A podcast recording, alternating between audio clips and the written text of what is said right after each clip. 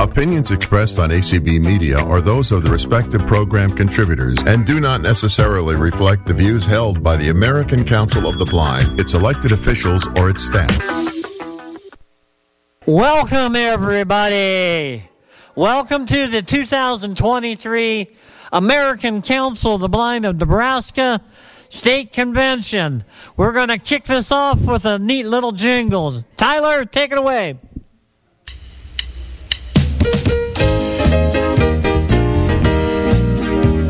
We're a group that has a vision with pride and dignity, looking toward a brighter future where there's true equality. Optimistic and determined to direct our destiny. Come and join us, change the world with ACB.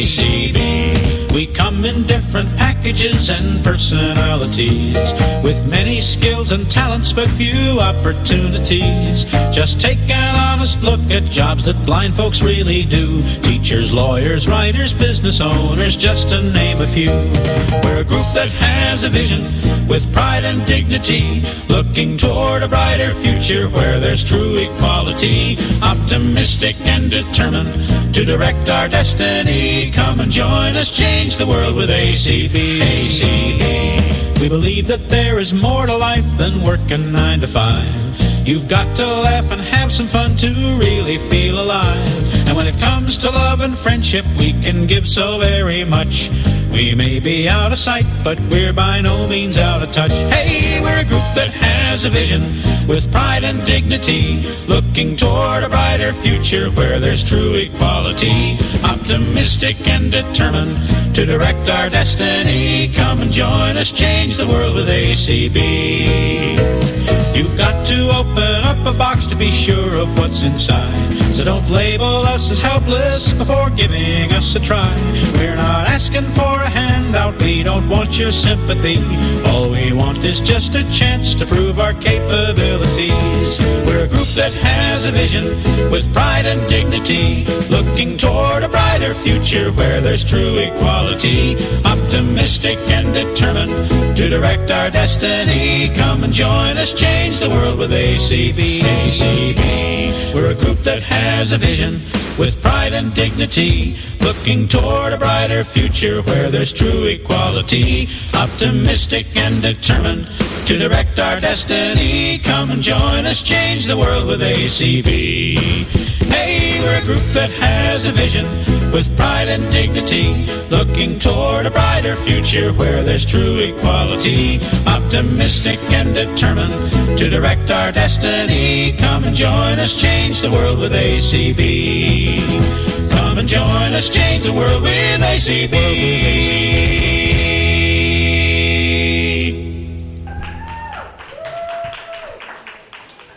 Well, to start off, I'd like to thank my friends here at Outlook Enrichment, here at Outlook, Nebraska, for letting us have our state convention here at this fine facility. So later on today, you'll be hearing a little bit more from Outlook, Nebraska, and, and all the neat things that they offer blind people in this in our community here. So uh, please look forward to that. So Paulette and Mitch. Uh, thank you so much for helping making this possible and helping us get set up today. Thank you. And then I'd also like to thank uh, all the all the people. There's a lot of people involved to put together a state convention. Uh, I'm just I, if I forget somebody, I'm sorry, but uh, I'd like to f- thank uh, Kim Uronic uh, for helping with the coffee and donuts and getting things dispersed. Uh, we do have coffees and donuts and juice and fruit and water and and different things. So don't be afraid to if you need something. Let us know. Uh, we want we want you to be comfortable. Uh, now, another thing that's usually important at a conference like that, this is a restroom, and we have some very nice restrooms. Uh, if, if you're it, it's to I, if you're facing uh, the front, it would be to your left, and uh, there, there's a nice men's and women's restroom there. So again, uh, you know, feel free to use it when you need to. Um, uh, it's kind of neat that today we're going to be streaming this whole day on ACB radio. And I'd like to introduce uh, our radio technician, sound guy, and all around great guy, Tyler you're not.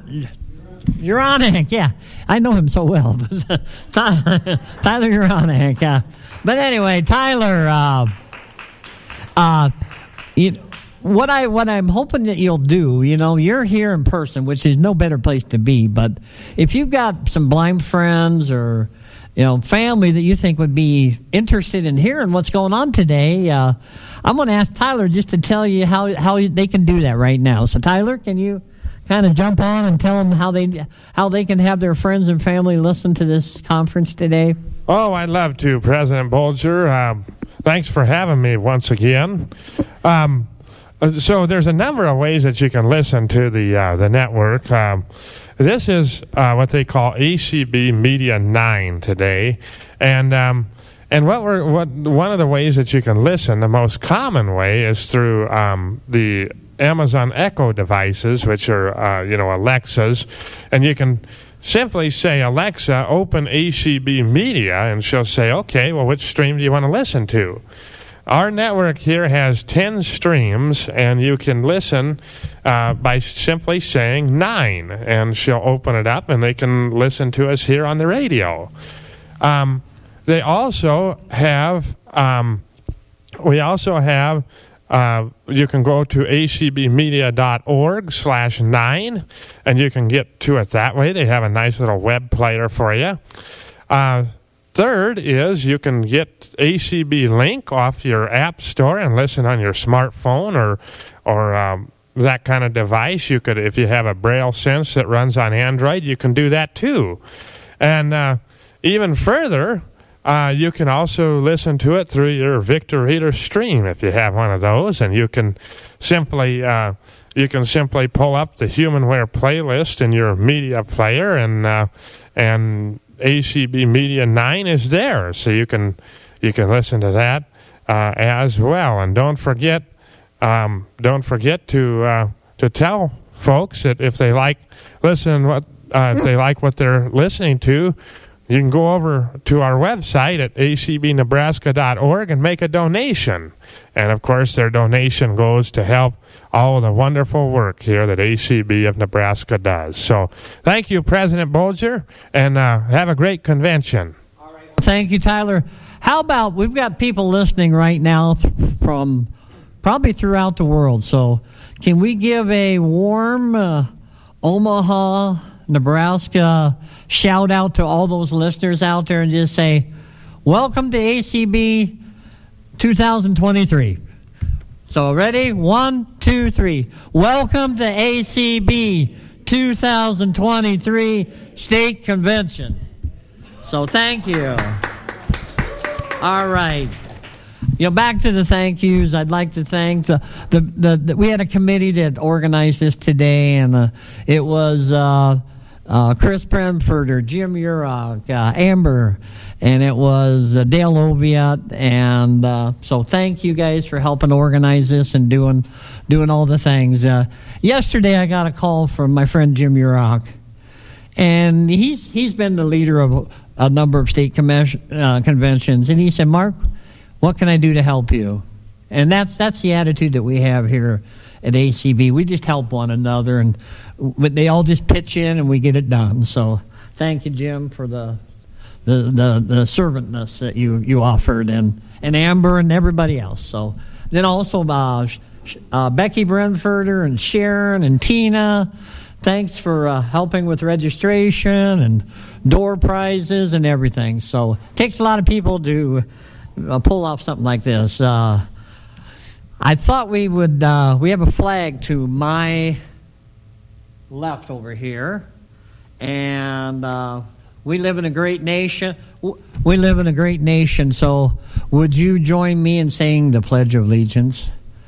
I pledge allegiance to the flag of the United States of America and to the republic for which it stands, one nation, under God, indivisible with liberty and justice for all. Thank you. Another tradition of ACB Nebraska is uh, we like to uh, thank our uh, our Heavenly Father for uh, all that he, he provides for us each day. So I'm going to ask Carol Gibalisco to say a blessing over today's uh, uh, convention. So, Carol? Our Heavenly Father, we come together of, of really many blessings to be grateful for. And and we also um, pray for the success of our convention and guide us all the way through so that we do everything that would be pleasing to you. Bless everyone who are here, all those who helped, who did things, and bless all, all of us who are here today. And for those who couldn't make it, we pray for them also. We ask in your name, we pray. Amen. Amen. Well, thank you, Carol. Uh, uh, I'd also like to recognize uh, uh, there's a good number of people here that are from the Nebraska Commission for Blind and Visually Impaired, and uh, we've got uh, clients that are, are learning all these important life skills that are going to help them be successful in life. And we have uh, a number of ACB staff people. And I would like to recognize the ACB staff that are here today. So if you're an ACB staff person, would you stand up, please? ACB, uh, not ACB, NCBVI. NCBVI. Yeah, yeah, NCBVI. And Chris, could you run around and give them the microphone and just have them introduce themselves? We really do appreciate you guys being here just tell us your name, maybe what your what your duties are. My name's Brandy Harper, and I work in the business office at the agency. I basically pay all of our bills. Good morning, Carlos Servan, Executive Director of the Commission for the Blind. I guess my title says what I do. And he does it very well. Thank you, Carlos. Thank you, thank you. Suzette Casillas. I am, what do you say, uh, jack of all trades. Um, we answer the phones and help all of the counselors and supervisors and everybody. Welcome, Suzette. We're glad you're here. Jessica Bartenbach, Training Center Supervisor. Welcome, Jessica. We're glad you're here. I'm Mickey Salzman. Technically, I'm not really a staff person yet. I'm still in training, but I'm the technology specialist for the Omaha office. Uh, That's Omaha's very own Mick Saltzman. there you go. That's- We're gonna get this thing up. I'm Nancy Kaufman. I am the technology instructor in the Orientation Center. Glad to have you here, Nancy. Thank you. Good morning, everyone. My name is Crystal Demas, and I am a supervisor for the North Platte District. I'm Kimberley Scherbarth, and I'm a vocational rehabilitation counselor with the North Platte District. Good morning. This is Gracie Swam. I am a vocational rehabilitation counselor in Northeast Nebraska. Welcome. Good morning. I'm Kathy Navarcall, and I'm an orientation counselor um, out of the Lincoln District covering Northeast Nebraska. Welcome. Ted Haubrick, I'm a staff trainee. I will be the shop instructor at the center. All right. Welcome. Tammy Thomas, I'm a staff trainee. I will be a voc rehab uh, counselor in Omaha office. Welcome. I'm Nicole Gothier. I'm the home management instructor at the center. All right. Welcome. I am Lizzie Heidenreich. I'm currently in training, but I'm going to be an orientation counselor with the NBE. Great. Welcome. I'm Jeff Haltman. I'm the cane travel instructor in the uh, Nebraska Center for the Blind. Thank you, Jeff. Welcome. I'm Mark Coleman. I'm the client resource counselor for the Nebraska Training Center. Hi, Mark. Good morning. My name is Eric Buckwater. I'm the supervisor of the Nebraska Business Enterprise Program. All right. Hi, Eric. Good morning. I'm Hugh Fan, the technology manager. Welcome.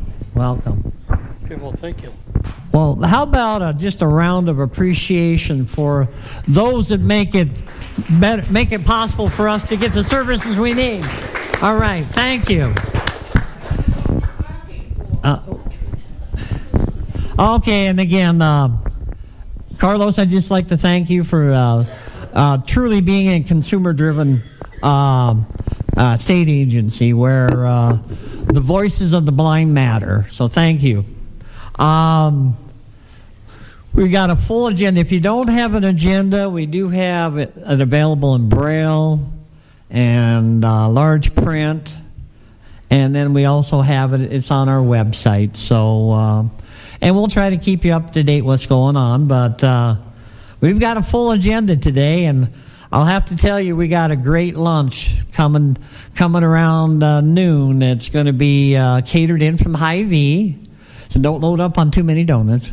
Uh, uh, we're going to have uh, roast beef, uh, chicken breast, or a vegetarian dish. So. Um, and all the fixings with it. So we'll that'll give us something to look forward to for lunch. But uh, I would like to start with our first uh, program, our first uh, item on the agenda, and that's uh, Tracy Grothe. And I'll Tracy will introduce herself. But I've known Tracy for a number of years, and she's like me. She's visually impaired, and she's just making a difference out in the world. And Today, I've asked Tracy to talk about uh, um, about um, bear with me um, life after the pan- pandemic and getting back to normal. And who doesn't want to get back to normal after the pandemic? So, would you join me in welcoming Tracy Grothe? Thanks, Mark. Yeah, thanks. Well, good morning and welcome, everybody, to a Saturday morning after the beautiful weather, some rain. Um, my voice is a little scratchy this morning, so I'm going to talk for a little bit. I'm going to give you a little bit of information about myself, um, where I come from, and what I'm doing now, and how I would like to have us connect and think about what we're going to do now to get back out into society again at the level that you're ready to do. Um, as Mark said, I'm visually impaired. Uh, I was born with optic atrophy. Um, I've been a client and worked with Commission for the Blind for many years, as well as a vocational rehabilitation counselor in my earlier career. Currently, I'm an independent practice mental health therapist. Some of you may know me from my email address and my business name, which is iCare Counseling. Um, I've been involved with uh, Outlook Nebraska and the Vision Resource Council and have uh, been quite involved as an advocate for the visually impaired throughout my life, as well as someone who's very passionate about helping people reach their potential. Um, some of that work that I've done has been in nonprofit organizations like the American Diabetes Association. And I actually, I have to say this, had my first job at Radio Talking Book Network with the help of a, a named Dan Hill. Anybody remember Dan Hill? Yeah. yeah, he was my counselor when I was a transition student and a student in college. Of course, I've worked with Nancy quite a bit. Um, I did office in the state office building at the VR. I was a VR counselor in, and my specialty was placement for several years. Then I moved on to Assistive Technology Partnership and Outlook, Nebraska, um, when it was at the other location before you all were here. Um, as a career development specialist. Um, I have my master's in counseling. I completed that degree at the University of New Orleans um, in Louisiana, so I spent about two and a half years in the South. Uh, lived in Pensacola for a while, and that's when I came back and worked at Nebraska for the um, state position as a vocational rehab counselor. Um, I love to travel a lot, and so you'll, if you know me, you'll probably hear me talking about travel or probably missed my calling. I should have been in the travel industry, so it comes up a lot in my sessions with people too. Um, I am someone who likes to challenge myself, and you'll probably hear that um, if you ever talk with me. I do uh, like to get out there and do different things, and this this time with the pandemic and having um, lots of things shut down was extremely hard on me, as it probably was for all of you. Um, so, what I wanted to do today is talk a little bit about how do we get back and engage in the things that we're passionate about. Um, there's a lot of research out there that's showing that people who are isolated tend to not thrive. Somewhat like animals and plants, right? Everything kind of grows in a group. Animals are in packs, and people are meant to be together and work together as well. One of my favorite quotes that you'll also find on my website is from our hero in the blind world, Helen Keller. Alone we can do so little, but together we can do so much. So that's kind of my theme for today. I'm assuming that many of you have not seen each other for some time in person. Maybe you've been on the virtual um, Zoom meetings. Raise your hand if anybody's kind of sick of Zoom. Okay, okay. I know we learned how to use that technology, and it is wonderful to bring people together. And I know um, out there, you people listening on the radio, um, that's a great avenue for us to use to stay connected at times. But when you do it every day, and by the way, I'm a mental health therapist, so my field had to pivot really quickly. Um, as did all of them, to try to figure out how to use technology to still reach people and keep moving forward. Um, when you're in the field of counseling, oftentimes people are coming to you with very severe issues and problems and they want advice. I would say that I'm a solution focused therapist, which means it's not like what you see in the movies where you lay on the couch and you go see the doctor for years and years in your life. A brief counseling or solution focused therapist is somebody who helps you figure out what the main problems are and tackle those with a plan. Not so different than what we do in the fields of helping, like in the VR world as well. Um, some of my specialties are helping people with empowerment, getting back out there, dealing with disabilities, change, loss, grief, kind of everything that the pandemic did to people who didn't really think they had those kinds of issues in their life. One thing as a visually impaired person that I recognized myself, I don't do very well in isolation. I'm the kind of person that does better when I'm out and about. I have activities to go to. Um, I recharge being around people. When I'm by myself, something slips. You know, I'm not going to, I start to get a little bit less um, energetic, I would say. So, what I want you guys to think about today is I'm going to give an image here for you to pay attention and think or imagine about.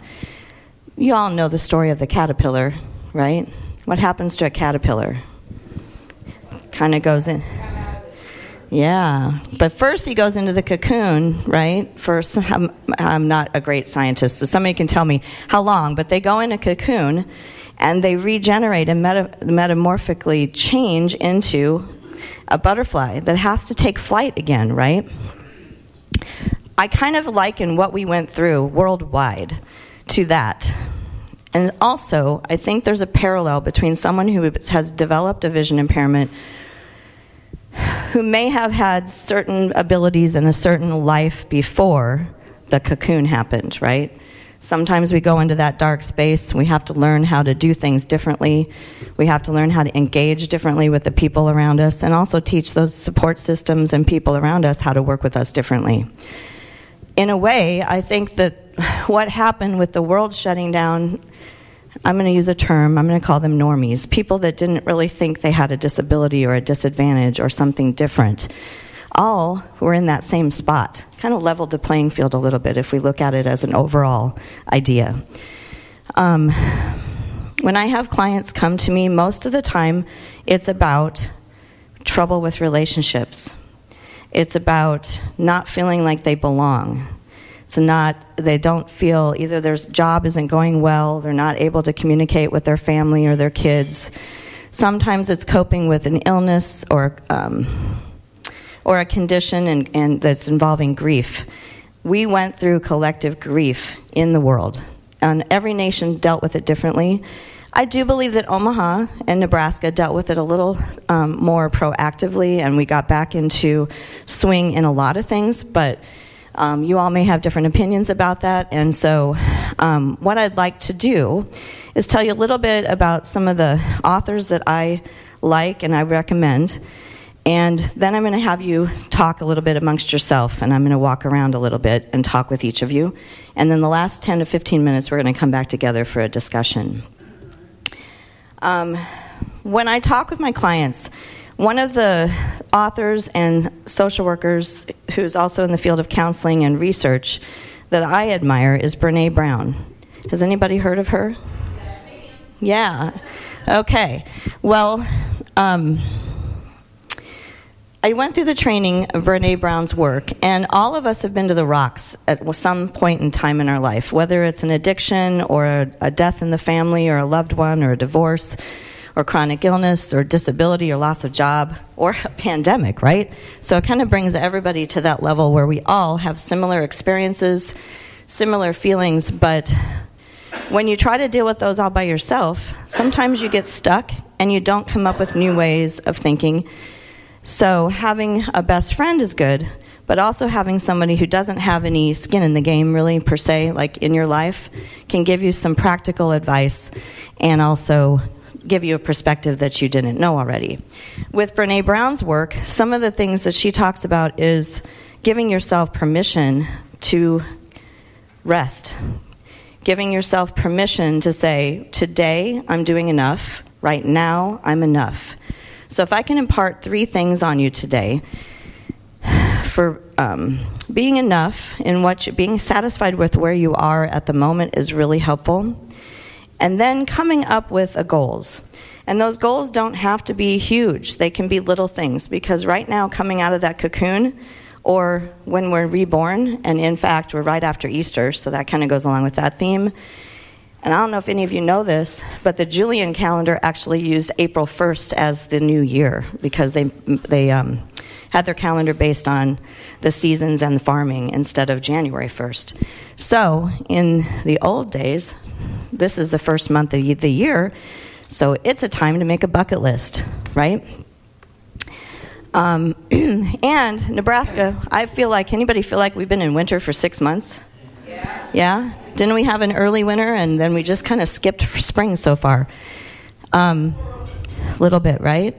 So, some of the things I'd like you to think about, we're going to, I want you to get together um, at your table. And you don't have to, I'll have you get up a little bit after that, but currently, if you didn't have a lot of time to chat beforehand, I want to have a little bit of a discussion. I want you guys to talk to each other about the categories that I talk to my clients about. Um, and going back to Brene Brown, that's the body, so our physical self, the mind, which is our mental self and how we talk to ourself and lead ourself, and which voices we listen to. The spirit, and that could be the, how the universe talks to you, whatever faith you have in that world. And then relationships, because relationships are involved in all those areas but I think it's a good category to talk about. How do you increase, make your relationships better, or find new ones?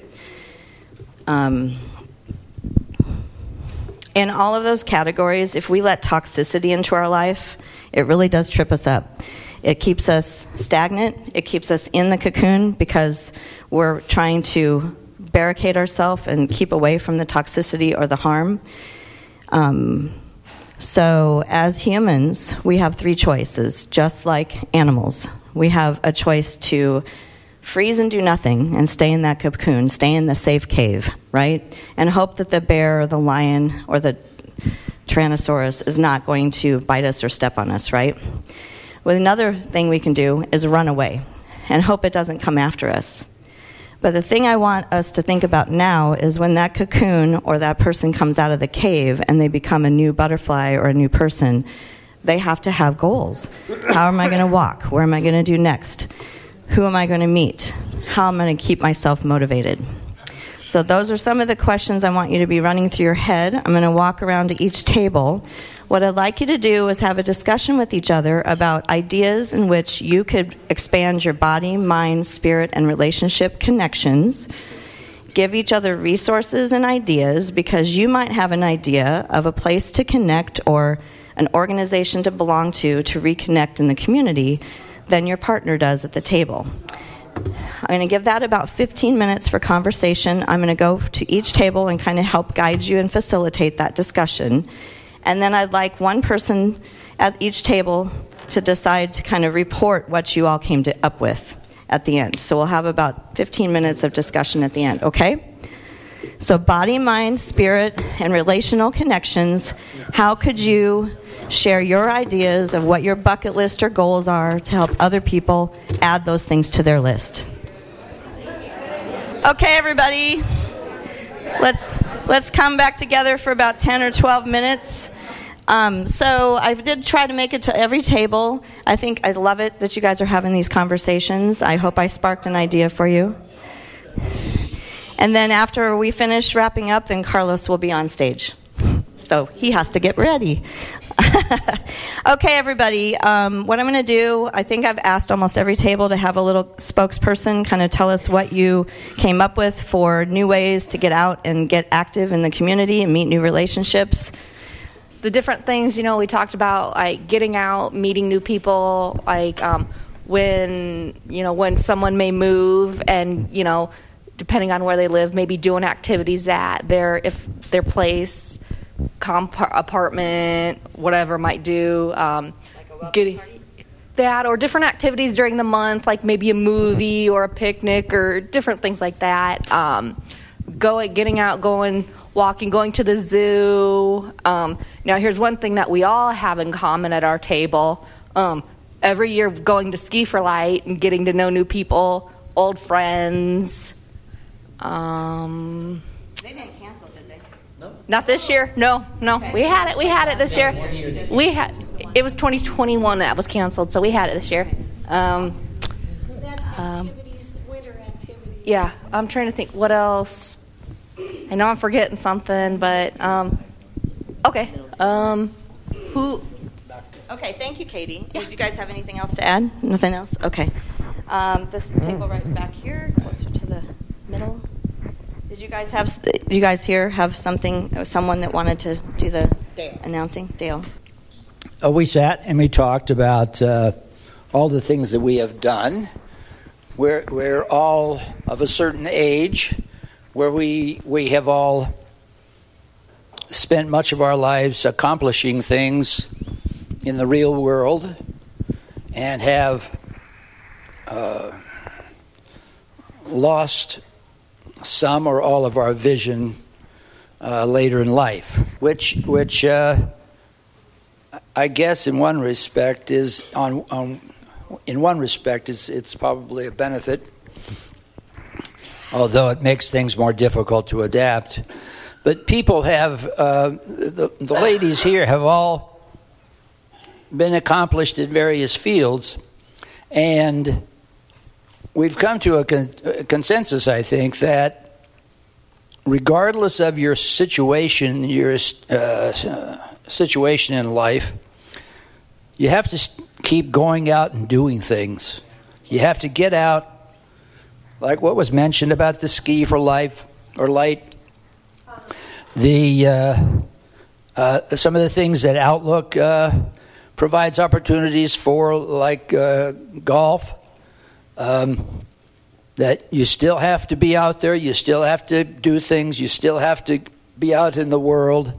You, regardless of how rotten a, uh, uh, you've been dealt as far as uh, that is concerned. You can't dwell on it because it'll eat you up. You gotta you gotta let it go. You gotta move on.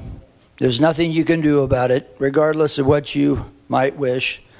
And you have to get back out into the world and keep doing things. And that's, uh, I think, that's a consensus of this uh, group that I'm that I'm with.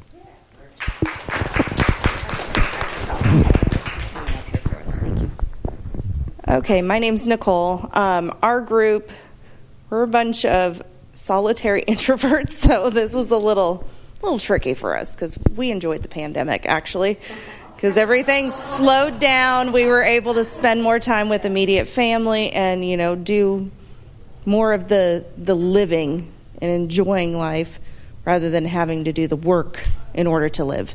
Okay. But um, I like that. Thank you for bringing that. Yeah.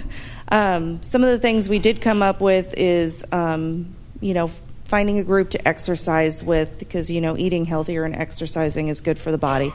Um, finding groups to do um, prayers with or affirmations and meditation. Um, groups to work on your hobbies with or checking out a book club because we do have a lot of readers. Um, and then as far as relationships, um, we were talking about how much all of us enjoy nature. So, you know, maybe finding a group to work on the neighborhood or cleaning up the neighborhood or other areas like parks because then after you're done, you can have those moments of silence and stillness and just enjoying nature afterwards. So, I like that. Great. Thank you very much.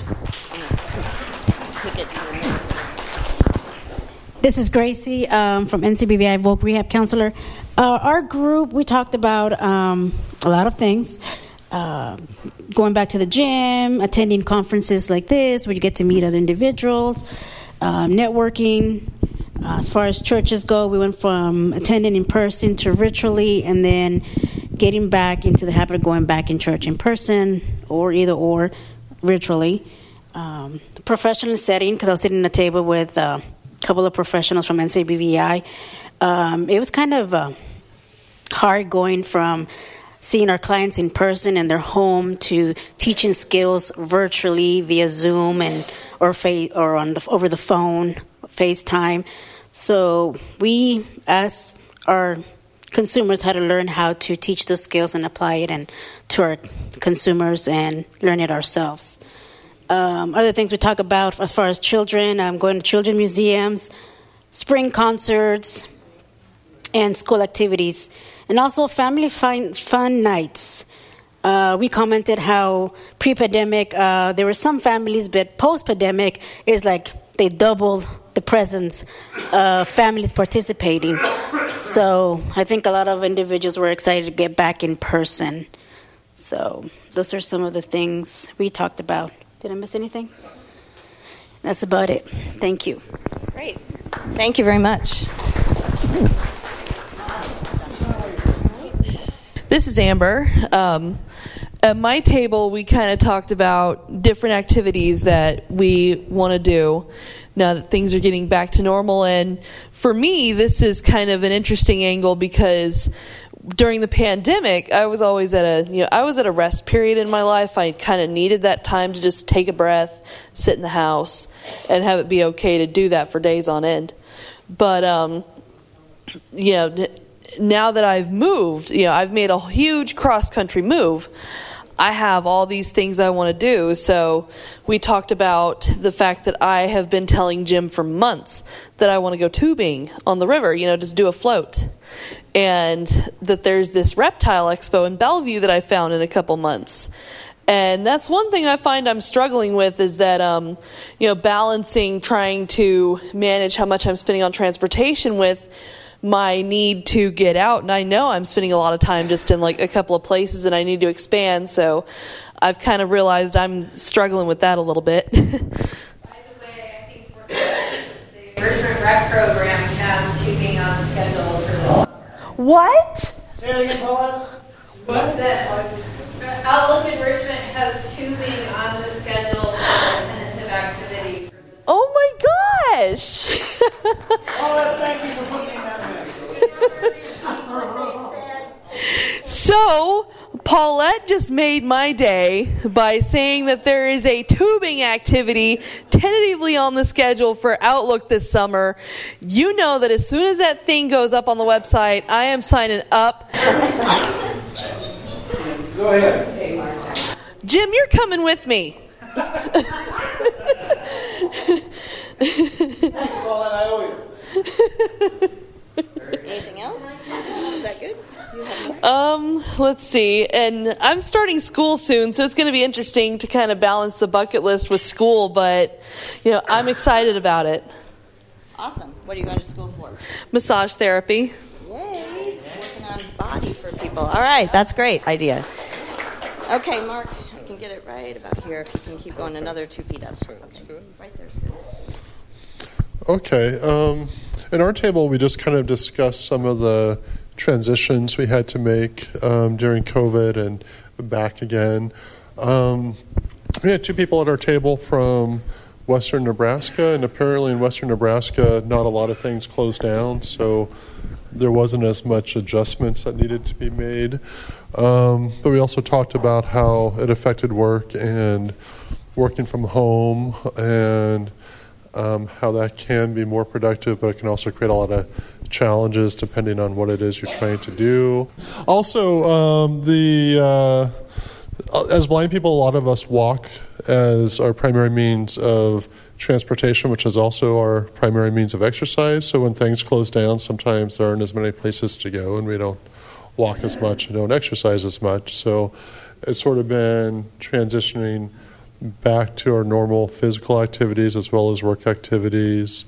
Um, and I think everybody seems pretty happy with where things are at now. Um, and it's definitely good to be back amongst people.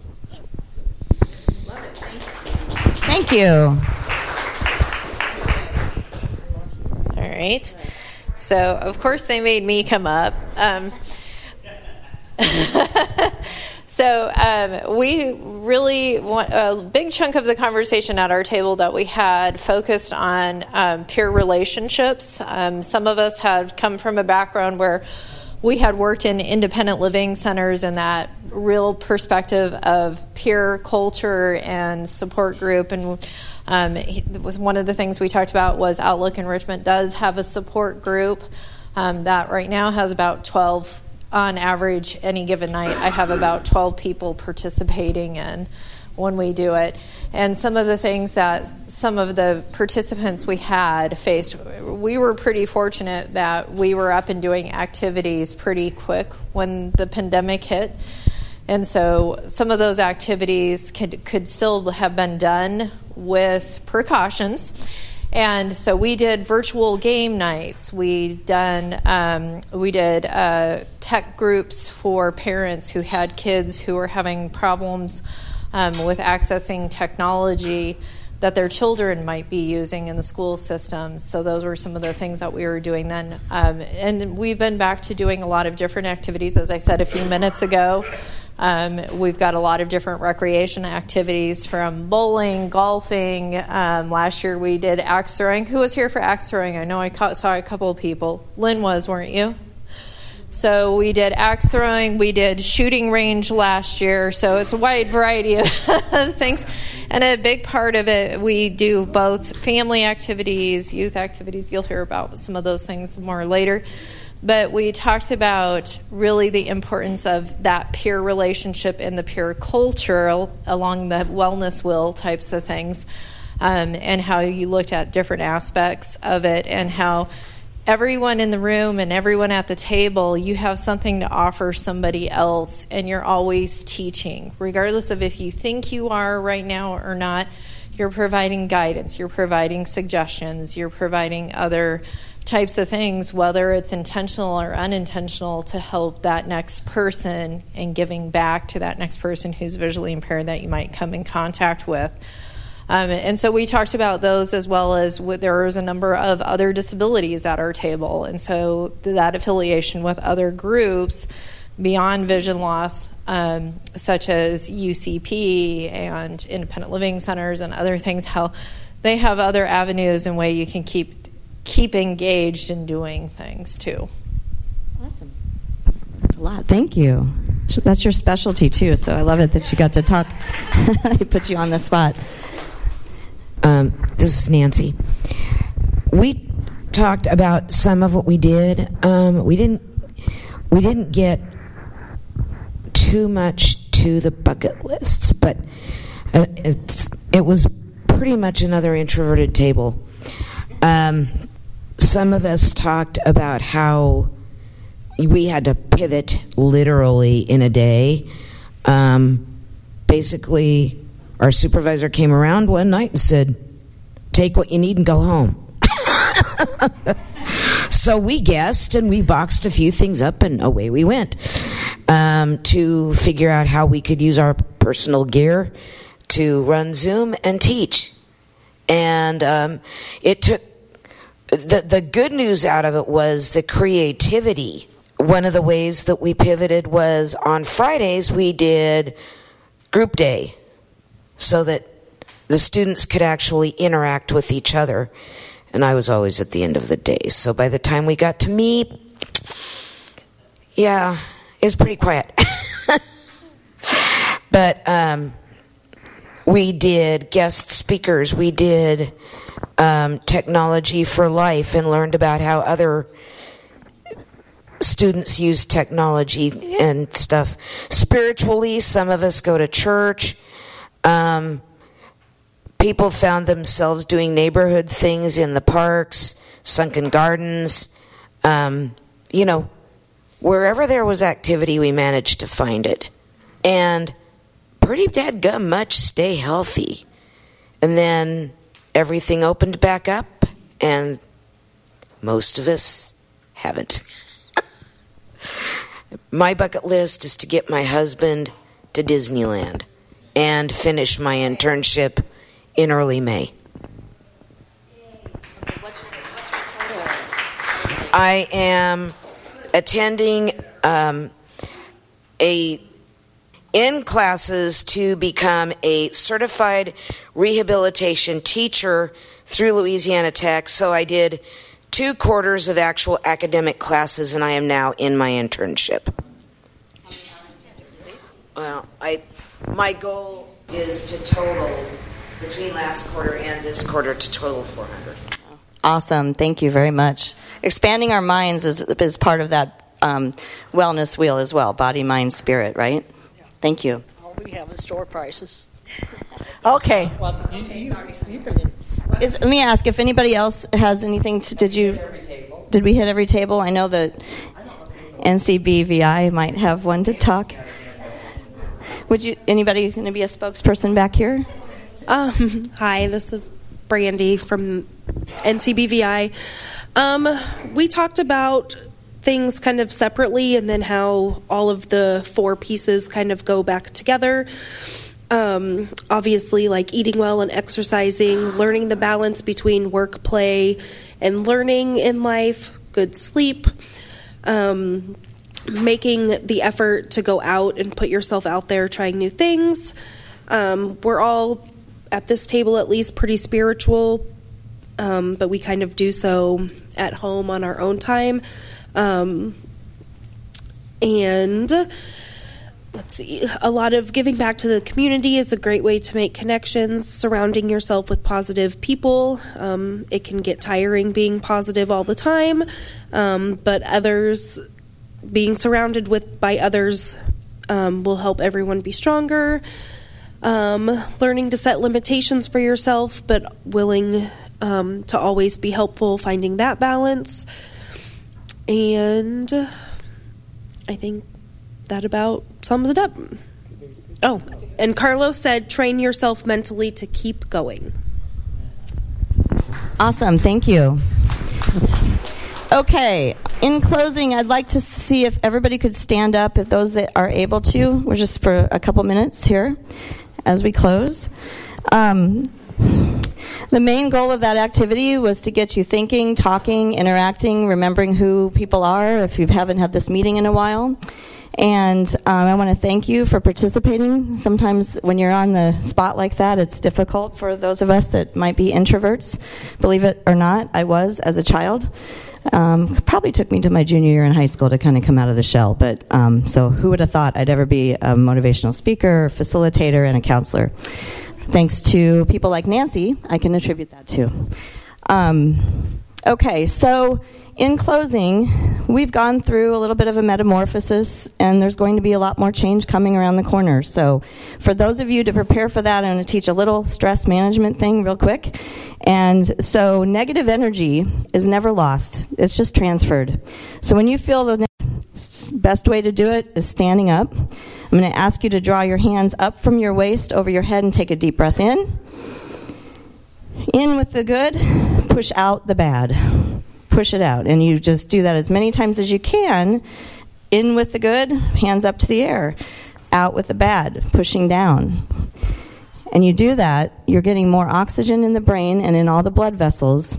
It'll help you stop um, yawning. So if you yawn, that's what's happening. You're not getting enough oxygen and you're moving the negative particles out of your body and bringing in, hopefully, all the good. Hands in the air, breathe in with the good, out with the bad. I know we started really quick this morning, so it's another way to stretch before you have another presentation. thank you for your time. Um, again, my name is Tracy Grothe. I'm with Eye Care Counseling, and Mark knows how to get to me. You can also search me on the internet, my name or the business, and you'll find my Psychology Today profile. If you know of anybody that is in need of counseling or therapy, I do life coaching, self pay. I do take all insurances, Medicaid, and by January 1st, I'll be able to take Medicare. So, thank you very much, and I look forward to talking with you later today.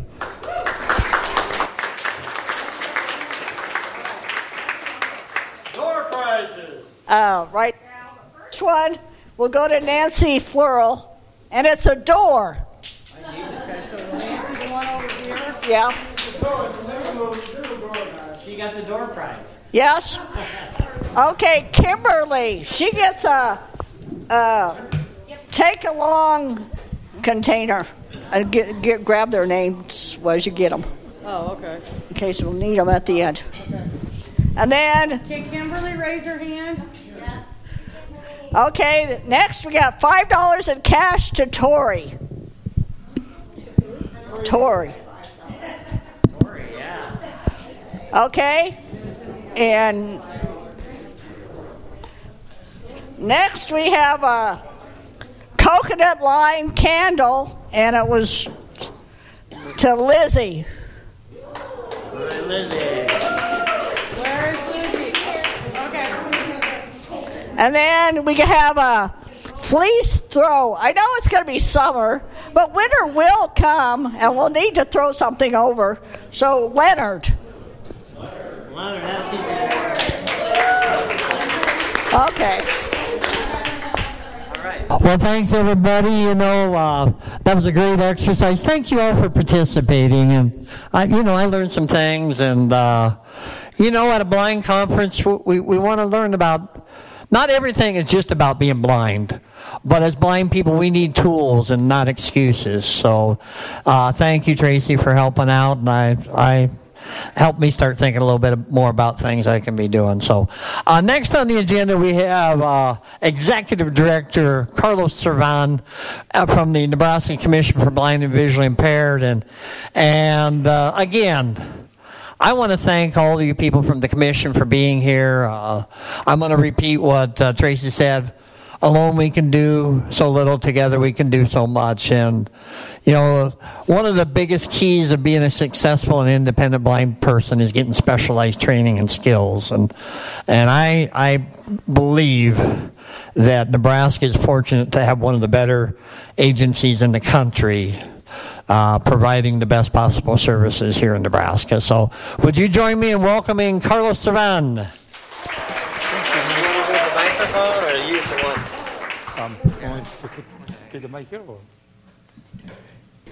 Well, thank you, Mark, for your kind words. I also want to thank um, Mark for serving at the Commission for the Blind as a, a board member.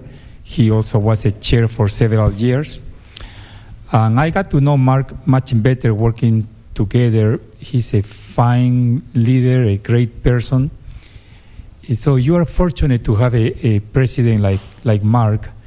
He's talented, dedicated, and he spends a lot of his time giving back to the blind community. You don't see that on a lot of people, and, and Mark is uh, very unique on that. So, Mark, thanks for all your work on that. Yep.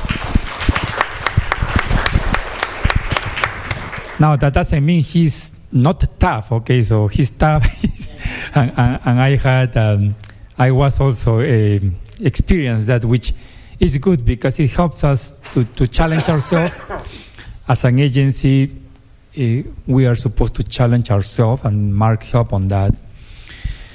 Now, uh, as Mark asked me to come and, and talk to you and give, give you an update, I thought about okay, I could just read a report, but I haven't been here for a few years, right? We haven't had a face to face convention for at least three years, is that right?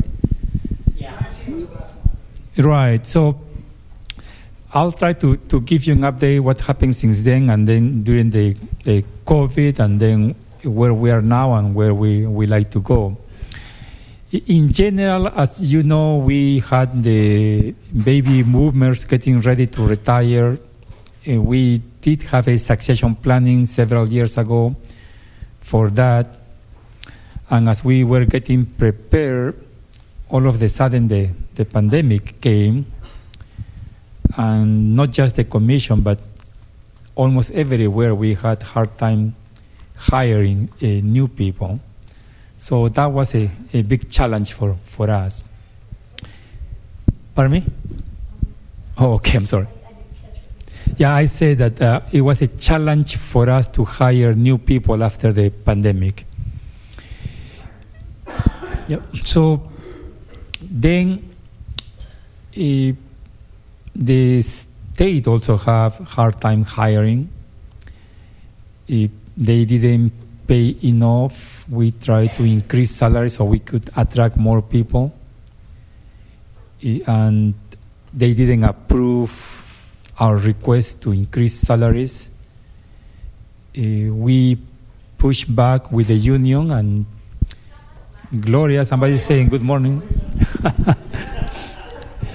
so we were able to, to get, not just for us, but for, for most state employees, a 10% increase for most employees and a 20% increase for those who are uh, in the accounting area. And the way how it's going to work is 5% July of this year plus the 2% uh, cost of living. And the next year the other 5% and 2% of, for accountant people 10% plus 2 and next year 10% plus 2 so that is helping us to attract more people too and of course to keep some of our folks before they, they leave. If, as you know we provide services all across nebraska. Uh, we have counselors all over the state. Even though we close some physical offices, we do provide services all over the state. In fact, we, after revise uh, how we are doing business, it was realized that it's, be- it's working better for the rural areas because, for instance, in Norfolk, we have only one office, and the two staff members were in that office, and they have to drive from different areas. Now we have in the one person in the Columbus area and one by the Norfolk area, and they serve all of that uh, northern area.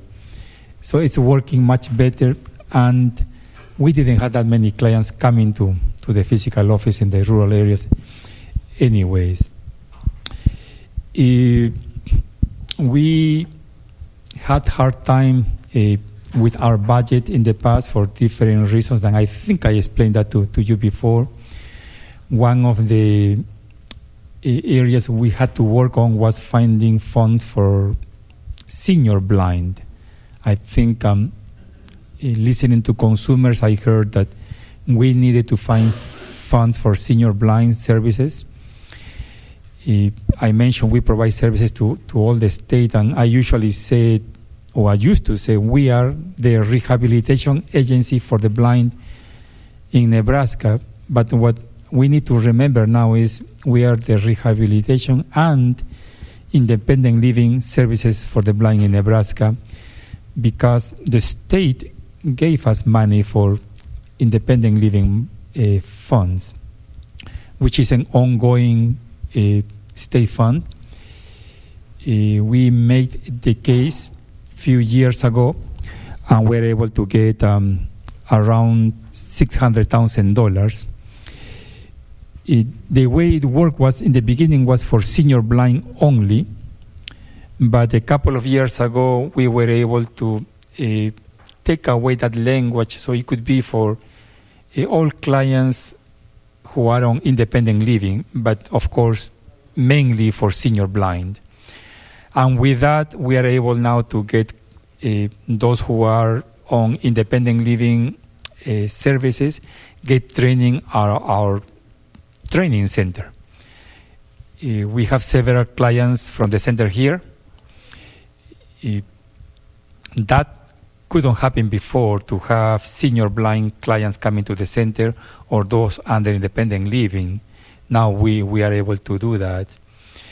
When we went to put the request, uh, one of the areas the senators look at is with the quality services. It, it's easy. It's easy for me, or easier for me, to make a case when I know that there will be consumers like you coming to testify.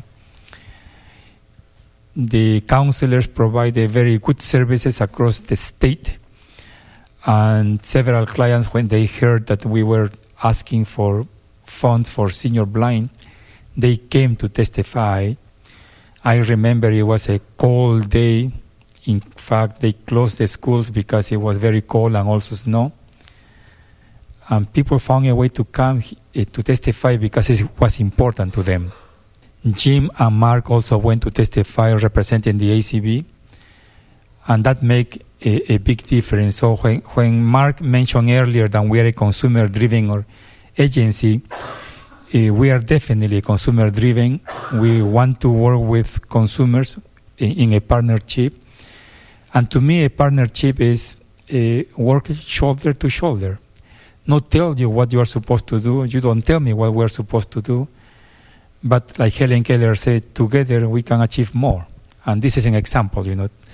Uh, we work together on asking for an increase, and we were able to get an increase for, for senior blind. Now, as soon as we got the funds, then we had a pandemic, and we were having hard time hiring uh, people to cover those areas. But now we, we do have uh, the staff members.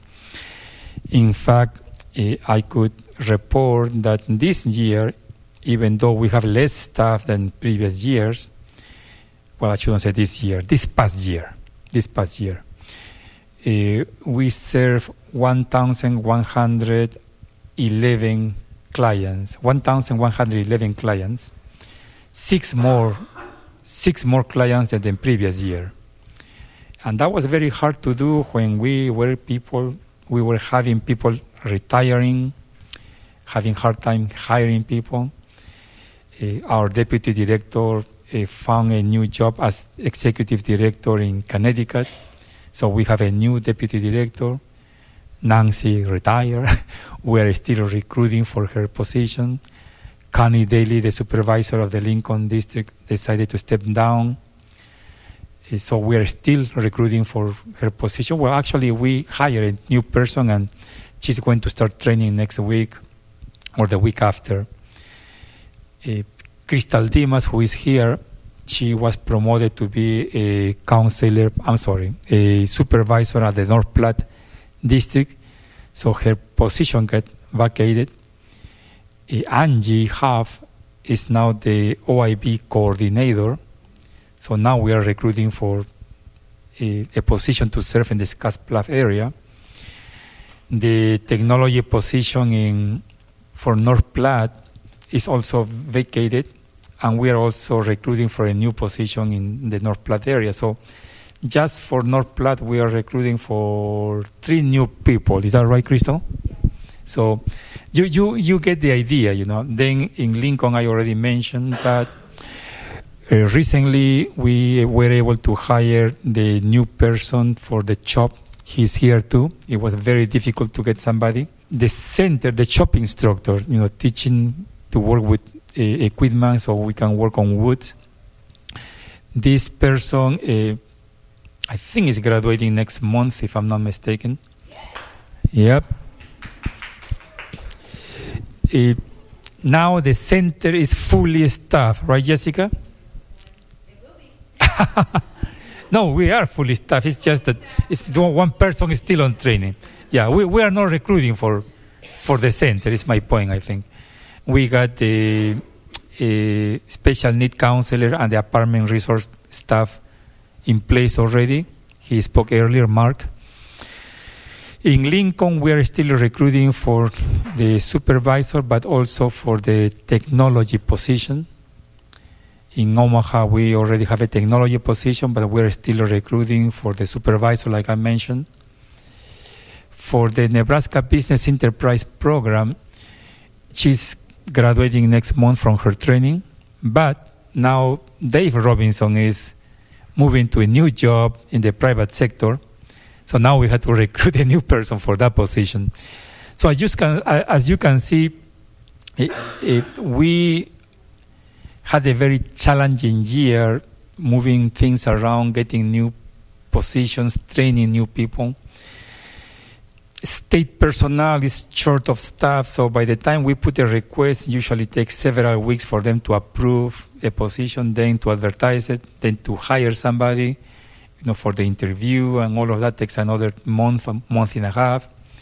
Then for the training, another four months. Then once that person is out, takes between three to six months for the person to be very comfortable. So it really takes a, a, long time for somebody to be fully, fully in place. And in spite of all of that, we were able to, like I mentioned earlier, provide training to 1,111 clients, six more than the previous year. And that's due to the dedication of field staff. So I, I want to commend them, and if I could get a round of applause for them, for all the staff members.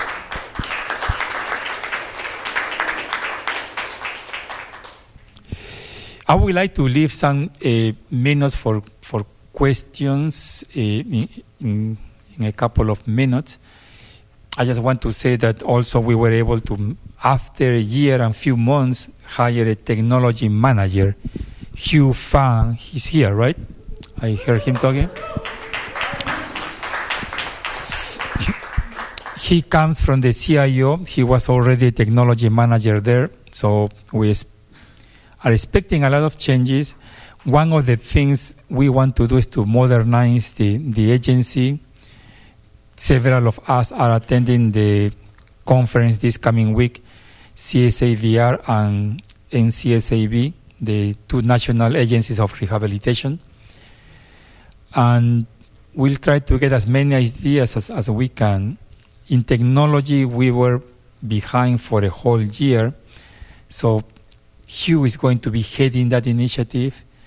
Uh, but in general, he sounds very excited about giving uh, all his expertise to us. We are very excited to have him here with us too. Technology is the present and the future. So, with that, as we are moving forward, I mentioned the pandemic, how things, how the pandemic changed things for us. And as we are getting ready for the next uh, stage, uh, we are working in a new succession planning. Uh, we are going to be putting together a committee of staff from all the areas. We are also going to be uh, working with Mark Schultz. Uh, he was the last RSA commissioner and also assistant secretary of the Department of Education. So he's going to help us moderate the succession planning committee to see our needs for the present and the future. So the new positions we hire will be uh, accorded to the needs of not just the agency, but the needs of the consumers what we really need to do for the future. So, with that, Mr. President, I'll be happy to answer any questions or listen to any comments. Uh, this is Dale. A, a question Have you found over the years you've been with the Commission that demand for services has steadily increased? And have you been able to handle those demands um, for services, very whatever services a party might be needing? Yeah, the answer is a little complex. In general, yes, for both. But let me explain why I said it's a, a little complex. What what happened is the demand for VR services is very much the same, but uh, we got more pressure for pre-employment transition services, which means that we are supposed to provide more services to uh, the group age between 14 to 21 years old, as long as they are students. But 2010, we were providing a lot of services to senior blind, but we were told by RSA that we couldn't provide those services using using VR funds. Uh, we couldn't do homemakers either, which was most of our services for senior blind. So we cut those services. In other words, that demand was there, but we couldn't address those needs. And now that we got the extra funds, we are able to meet that demand. I hope that answers your, your question. I'm Amber. So, um, Hi, Amber. with the vacuums that you have in terms of succession planning, um, you have what four or five different positions open right now. Might it be helpful to either a um, fast track the, the current center trainees by cutting down the amount of hours they have to be in immersion, and b to allow anyone who's been through this through center training before to automatically get in the field and get to work. Uh, thanks. That's a very good question. One of the reasons why we are considered one of the best agencies is because uh, we want people to get this emerging training at the center, and when you only provide few weeks, it doesn't click. It has to be at least the 600 hours that we require. Yes, for those who got training before, we have an accelerated program. For instance, Mickey uh, was a client before. He went through the training center, so his uh, training was accelerated, and he's going to finish, I think, next week, if I'm not mistaken. So uh, I hope that answers your questions too. Yes.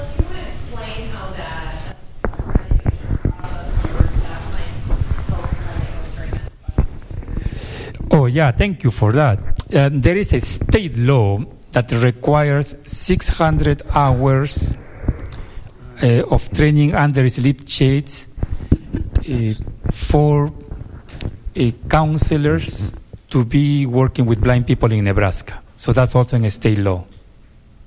Oh. Thank you for asking that. I neglected to mention that, but not only we do that, but it's also mandated in law. Any other question? Yeah, Carlos Jim Question: um, Several years ago, when I was on the board of commissioners, um, this, the board decided, rightly or wrongly, to hire a consultant to come in and help deal with "quote unquote" morale issues among the staff. Can I ask, given given the given the pandemic and given the coming out of it, so to speak, phase? And given all the openings there are, how do you see staff morale today versus prior to uh, the pandemic?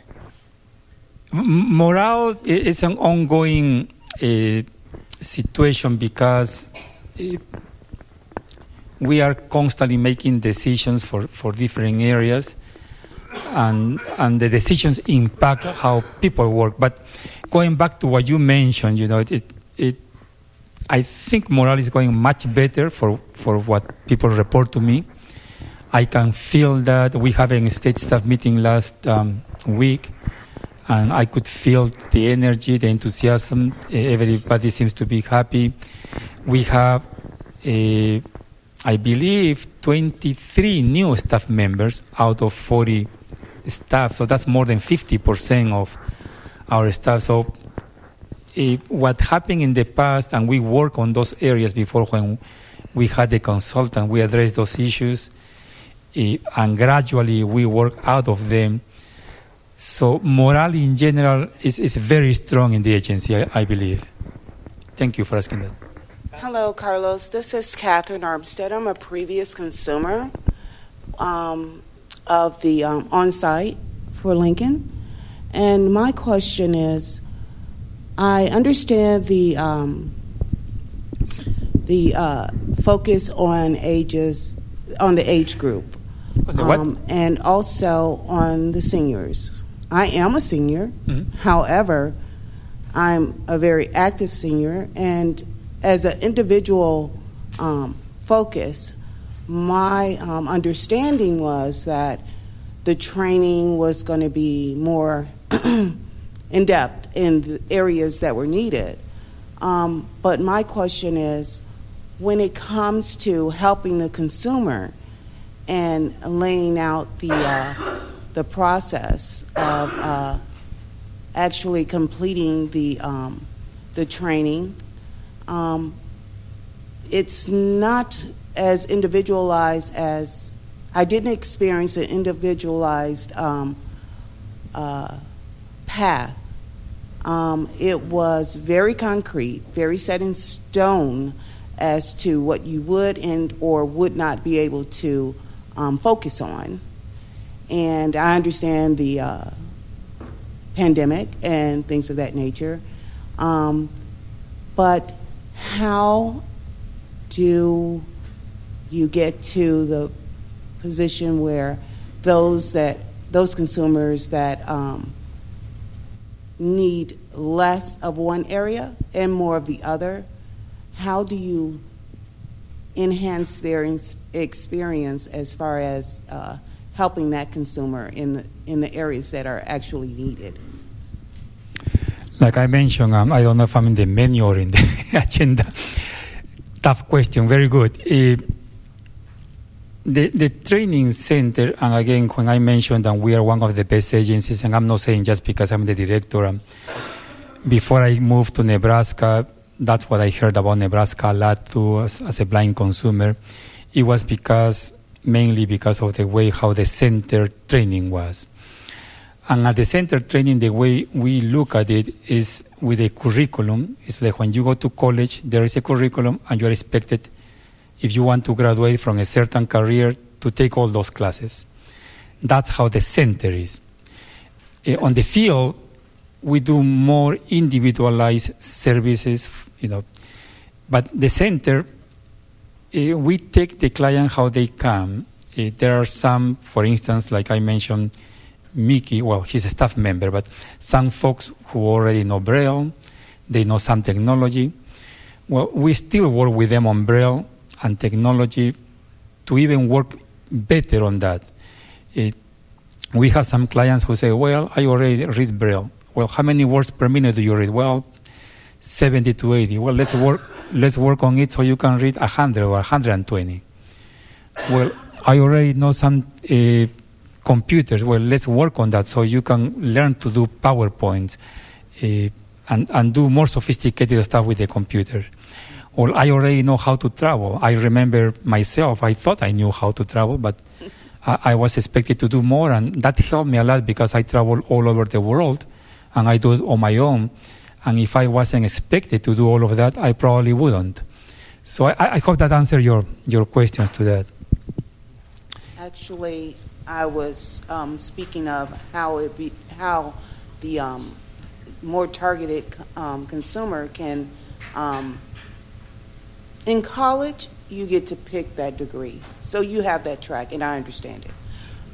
But um, you also earn a more say you have a, a, a, a, class that you have to choose from. If you already have experience in one, you can bypass that and go to the next step.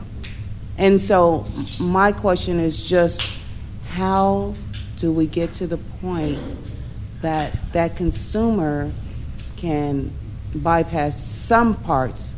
And I understand that it's a process, but how do we target their need more? Well, again, the, the need is targeted more once they finish the center training. At the center, they do all of those.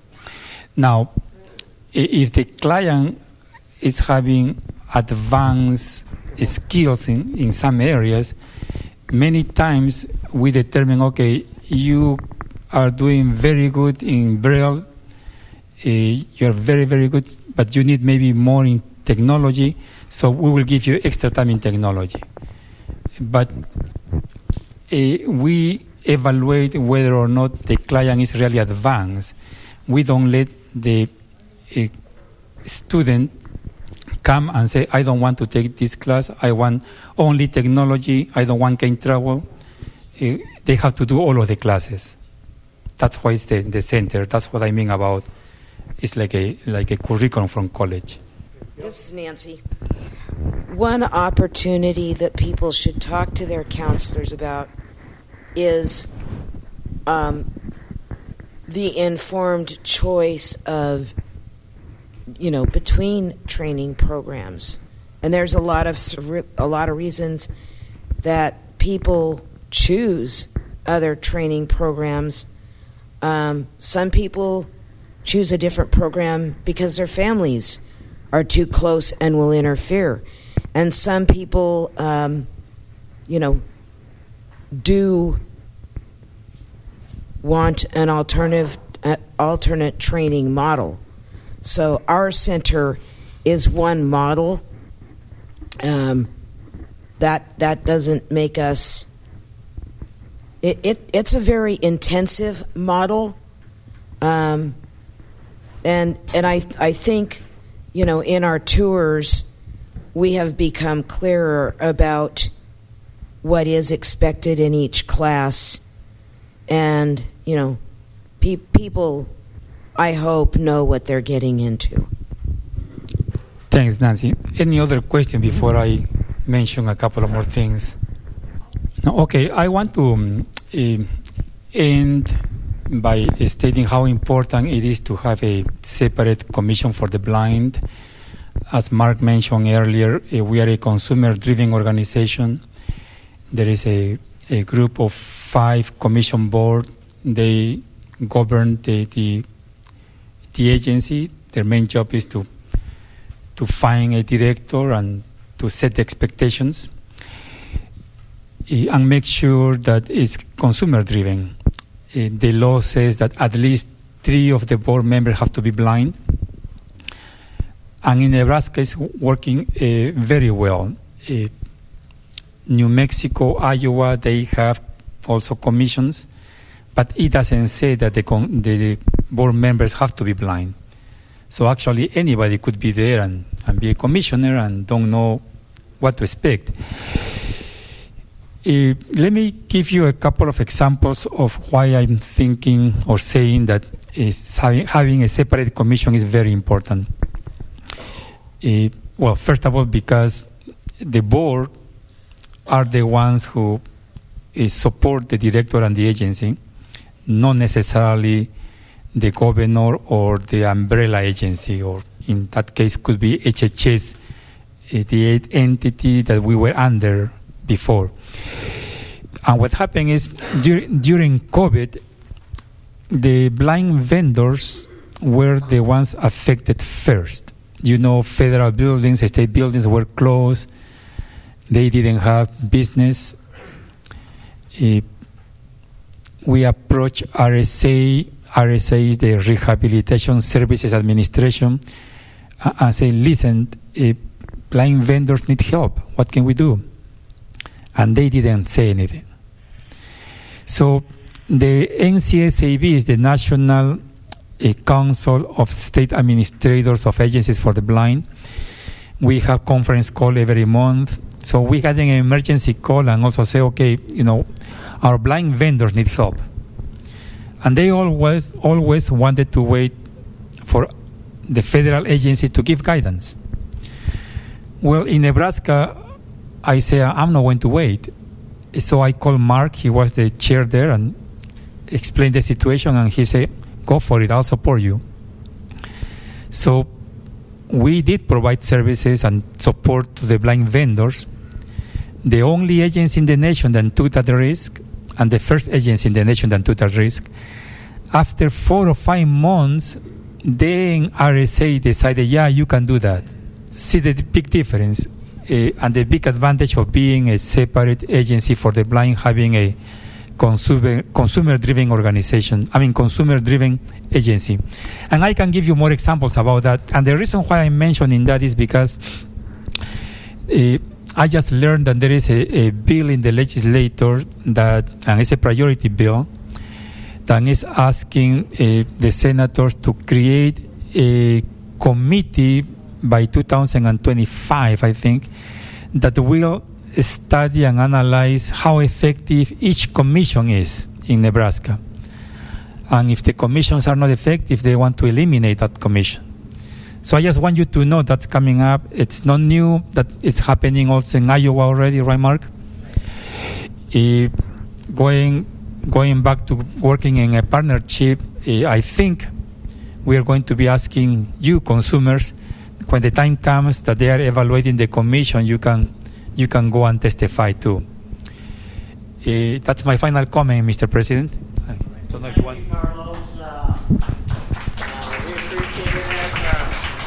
grab the microphone here. Oh, that's right. You have your microphone. Well, thank you. Uh, um, you know, I'll just have to say I was I'm the only commissioner left that was on the uh, board when we hired Carlos, and um, that's how many years has it been, Carlos? Five, Six this year. six years by the time flies. But uh, you know, I've gotten to know Carlos over that time, and I can vouch for he's a hard worker. He's a great listener, and the thing I like the most is he cares about blind people. And to me, that's what it's all about. You know, you can talk about philosophies, you can talk about uh, a lot of different things that are important. But the most important thing to him, and I think to me, is he cares about blind people reaching their potential, being independent, being able to speak for themselves, uh, being able to earn a, a decent living, being able to travel independently. That's what he cares about. That's what the commission cares about. That's what the ACB cares about. So, uh, you know, it's been an honor to to work with him. So, thank you. Thank you, Mark. All right, we're going to do a break, but before we do a break, we got some door prizes. So, Sharon, let them know what you got. Okay, and I'm not drawing names. Jimmy Rock is. So if you don't like what you get, I guess you can yell at him for drawing names. Okay, I have a from uh, Nancy Flearl. She donated five dollars to and Kathy Ann.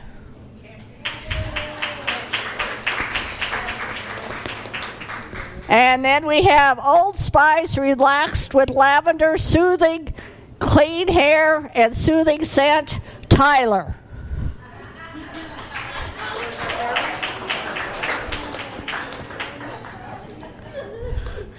Okay, we have a coffee mug, Janet Dolis.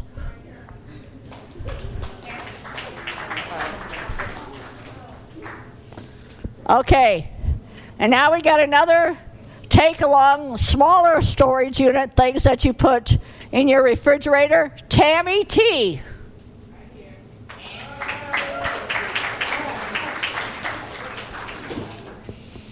And Carol donated uh, some paper plates, and Tina Lynn got it. And the last one I get from the Lincoln chapter $5 from ACB Lincoln chapter. Well, we're going to take about a 15 minute break. I think we can get back on schedule. So check out, you know, there's some fruit and donuts and stuff in the back if you're if you're hungry. But remember, we got lunch in about an hour. So uh, if you need help finding the restrooms, just let us know. But we'll see you back at about uh, 10 after 11. Okay? We're going to get uh, started again and. One of the things that we're going to add a, add one item to the agenda, and I, I normally I like to stick to the agenda, but every once in a great while there's something that is very important that comes up and special, and this is one of those times. So I'm going to invite my good friend uh, Jim York to come over here. Uh, next thing on the agenda, I think, is is a presentation from Nancy Flearl. I think one of the things is a presentation from Nancy Flearl. I think that's next on the agenda. Yeah, she's going to talk. She's going to talk about geese. But she's not going to talk yet. Oh, oh yeah. Oh, uh, w- one of the things that, uh, from those of you that know, unless you're under a rock, Nancy had been had retired from the agency back on February 28th, and um, I was about 12, 13 at the time, and I was I loathed with a passion, and still do to a certain degree, uh, the sleep shade methodology and training. I was back in the kitchen in the Omaha office preparing spaghetti. And me being a teenager at the time, 13, 14, whatever it was, I had the um, I had a habit of wanting to peek when I was doing what I was supposed to be doing under sleep shades. And Nancy caught wind of it, and she said, "Next time you peek, I am going to turn out the lights." So we were in the kitchen doing whatever, stirring spaghetti sauce, whatever it was, and she left to do something, and I heard the door slam. And of course, I lifted up the sleep shades and peeked. And somehow Nancy found out about it. And because she got even with me, turned off the lights, I was a little bit upset by it. And so I figure, you know, I'm stirring spaghetti sauce and this and that, and and I thought, well, I want to get even with her. That was the only time she wore that white dress because I used it as a napkin and wiped my hands on it. So one of the things that I did when she retired, in memory of that episode back in 19 something something, I actually went to the store, a can, bought her a can of spaghetti sauce, put it on the porch, along with a retirement card. And she, of course, she thanked me for it and said, "I'll use this for spaghetti this week or lasagna." But one of the things I wanted to say very quickly, and, Nancy, I mean, since I said this at the commission meeting back in February, you were probably the hardest working person in the Omaha office, and the Omaha office hasn't been the same without you. And as the agency hasn't been the same without you, and I wanted to thank you again for the service you provided to the blind and vision impaired community, whether it's NFB, whether it's ACB, whether it's OAB, whatever it was. You're a trooper, and you are being missed. Thank you. Thank you. Thank you, Nancy. This is your life. oh, wait. Thanks, Nancy. Uh, Nancy has just been. I'm so glad you're here today because it wouldn't be the same without you. So th- thank you for keep keeping up contact. Okay, we got door prizes. So Sharon. Okay. Oh yeah. Okay. Uh, Carol donated four placemats with sunflowers, and they're real pretty ones. Kenda, raise your hand. All right, Kenda. We have a five dollar cash for Chris Brentforder from Nancy. And Crystal donated two Main Street theater tickets and to Gloria. Oh, All right. Two.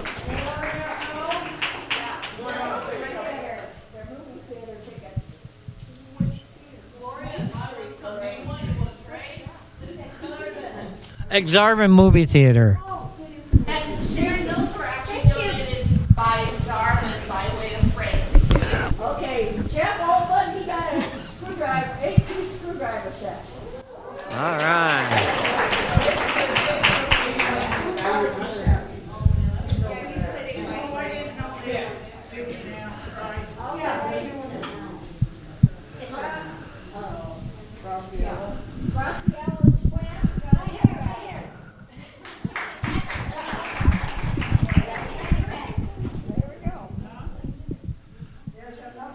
That it?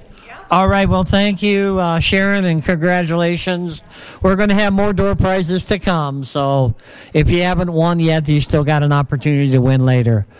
Okay. Next on the agenda, and i I'm going to try to get us back on schedule. So I'm going to keep my comments brief, and it has to do with. Uh, uh, I currently serve as the American Council of the Blind of Nebraska designee on the uh, Nebraska Commission for Blind and Visually Impaired Board.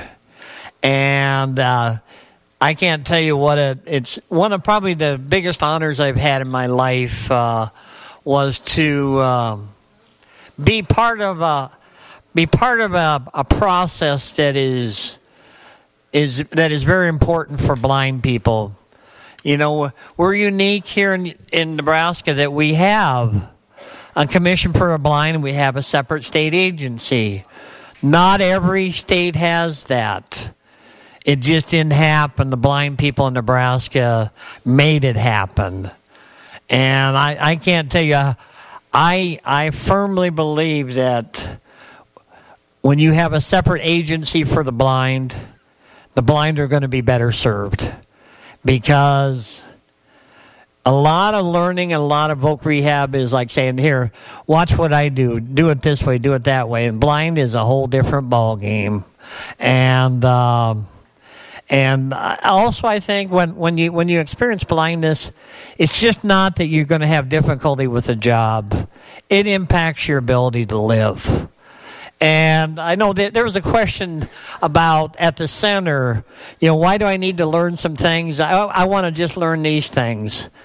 As a blind person, you need to learn a lot of things. And the, the part of what we do at the center is we prepare you for life. And uh, I know uh, some. Pe- I've heard some people say, "Well, I just want to learn computer stuff." Well, as a blind person, you you also probably need to have some travel skills and need some different things. So I'm that's not my subject area, but uh, it is important that we we. Ha- we have services and support for the blind. So, uh, Nebraska truly is a uh, consumer driven state agency. Um, I can tell you that uh, Executive Director Servan embraces that, uh, not only as an executive director, but as first and foremost as a blind person. And I can't tell you how how happy I am to see all these new staff trainees and NCBVI staff here. Uh, we, you know, sometimes you don't get the appreciation and love that you deserve, but uh, you are needed the work that you do matters. What you do not only changes the lives of the blind people, it impacts the people, their family, and their friends. And uh, I think here in Nebraska, we do it the right way. We believe that you know attitude's everything. You you got to have a good attitude. You got to have a desire to do it. Uh, you need high expectations. And that's what we have here in Nebraska. And that's, as a commissioner, that's what I tried to convey too, is, you know, we, we you know, it's all about jobs. It's all about uh, getting uh, people to live independently as blind people. It's, it's, it's, it's okay to be blind. Uh, it's not okay to feel sorry for yourself and not do anything. Uh, you know, uh, you people that are at the center right now, Congratulations, you're doing something that most blind people do not do. You choose to make a sacrifice and a commitment, and it's not easy. It's tough. But I can tell you if you if you continue to work hard and you you stay with it, you will be much much more likely to be employed, stay employed. Your life is going to be more independent and happy. So uh, um, one of my biggest wishes, and I'm not going to be a, a um, commissioner for much longer. This is the end of my year, but I really want to see as many people go through the center as possible because I think when they do that, we have people prepared for life. Uh, other other states will do uh, well. They'll just kind of come in and help you and help you limp along and then you're back there a year from now or two years from now. So, a lot of times when you're at the at the commission, they're working to to get your core right as a blind person, so that you you have the abilities, you have the confidence, and I think as much as anything, it's an attitude. You need to have the attitude and the confidence that you can do anything, and that's you know that's what I see as a commissioner for the blind, and that's what I support. Uh, you know, we have five commissioners that the governor appoints. Uh, I, am the ACB designee. Uh, National Federation of Blind has a, a, designee, and then there's three other uh, uh, people that are at large. And we're fortunate to have Kimberley. Are you out there somewhere? Kimberley was a commissioner for uh, a, a, couple years, and uh, it's it's kind of neat to see her now as on staff, and that's going to. I think that's going to give her a, a unique ability to even be a better a better staff person and be a good good person to work with consumers. And then uh, Jim, you out there somewhere? Yeah, Jim was a commissioner, ACB designee for eight years. And one thing about Jim, you know, he still goes to a lot of the quarterly meetings because uh, he cares deeply about the the Nebraska Commission for Blind and Vision Impaired. And more importantly, he cares about the blind in Nebraska getting the best possible services. So Jim has been a champion of getting the best possible services. I learned from Jim, and I, I he and I are. When I'm done being a commissioner, I think we're going to sit together and and just listen and continue to be heard. So, but that's all I've got to say is uh, it's been a real honor and a privilege to serve as a commissioner. It's a unique opportunity. Uh, you know, we're not perfect. You know, the, the commission's not perfect. You know, and, but we're trying. Yes. Oh yeah, the next meeting is October. Uh, oh, October.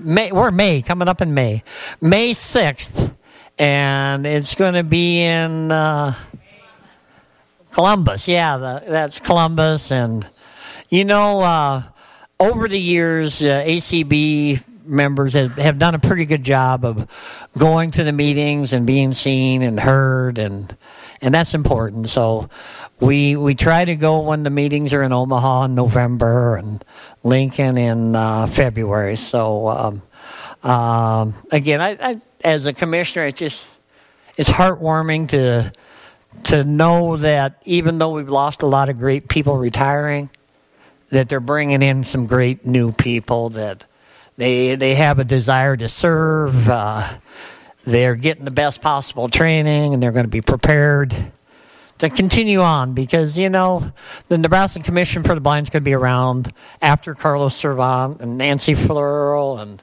Jim Urach and Mark Bulger. So one of our duties as blind people is to promote the Commission for the Blind, encourage them, utilize the services, and help show the public and taxpayers when we invest a little money in blind people and the Commission for the Blind, it's an excellent return. So that's really all I got about the, the Nebraska Commission for the Blind being a commissioner. So uh, we'll move on to the next item. Uh, and that is, uh, is it Nancy? Yes. Nancy, Nancy, you're next. yeah, and if you, this is the, the gal that Jim was talking about. Okay. You know, I'm going to take advantage of the mic for just a minute and just say that um, I did work with the agency for a little over 40 years. Um, I think it's the best thing that ever happened, and I love my job. But I also believe that with any organization, having new people, new blood come in, bring really great creativity um, and so none of us should be um, scared about change. It, it's just sometimes it's the unknown that we get nervous about. But really, you know, not knowing the full agenda for today, um, there is a real common theme from how we started to every presentation up to where I'm at today. And Jim contacted me last week about making a presentation and having no idea um, how the lessons from the geese that I got from Business Week a million years ago. Um, how it really is addressing how organizations and and it's really addressing leadership also because everyone in this room, whether they're working for an agency, whether they're with a consumer organization, we all need to take some ownership in the organization and really either take leadership or the support the leadership as a part of the organization so that we continue to grow.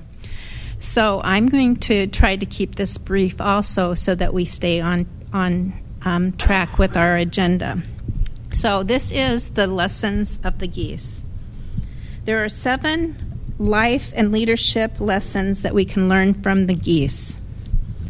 Geese fly together they share a common goal and direction. Geese fly in a perfect V formation. The studies have shown that um, in this way, they're working together in, t- in teamwork, and they add 71% more um, flying range versus when they're trying to fly alone. This is because each bird flaps its wings, it creates an uplift, and and that reduces any air friction for the birds that follow. The lesson people share a common goal and direction, can get where they're going much faster and much more efficiently because of the benefit from working together and the momentum of the group. Geese stay in formation. Whenever a goose falls out of the formation, it suddenly feels the drag and the resistance of trying to fly alone and quickly tries to get back in formation. The formation not only makes it easier for the bird to fly, but it increases a flock's overall visibility too, as well as their power to be seen. The lesson is, is that once you've established a good team, staying together and working together the synergy cannot be created by a single person working in isolation. So it is important to stick together. A sense of community emerges from the willingness to work together as a team. Not only is it more efficient, but together you have better visibility of your surroundings and your common goal. Three, geese rotate ro- roles. They encourage the leader and empower others to lead. For the lead goose in the formation, drag is high. When the lead goose is in formation and becomes tiring, it rotates back to the formation and another goose takes the place. The lead goose then immediately feels the advantages of the lifting power from the birds immediately in front of it. The lesson is it's important to share the load amongst team members. We not only are able to admit when help we, is needed, but we can should be able to work to empower those around us to take the lead too. Everyone has different skills, capabilities, and sharing the load gives others the chance to shine. Expecting one person to take all the work is unrealistic. People work better when interdependent with other, others and one another. Number four, geese are noisy birds. So, hence, geese, um, you know, they recognize and they support each other. Um, there's a number of theories um, as to why geese have be- have honked between themselves. One is that they use their honk to encourage each other. Another theory is that the honking is used to communicate where each goose is in its formation.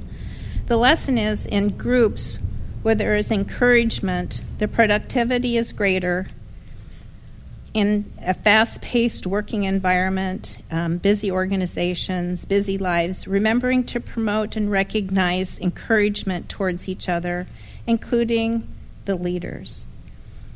So, making sure that we're staying um, positive and encouraging, it just helps all of us to be motivating and helping us achieve our goals.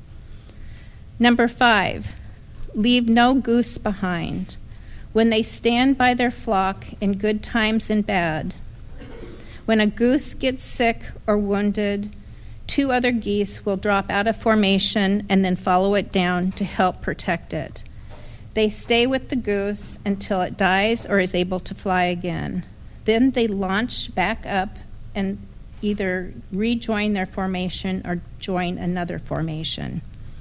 The lesson is is to stand by each other in difficult times. It's easy to always be a part of a winning team, but when things get difficult, people are facing challenges.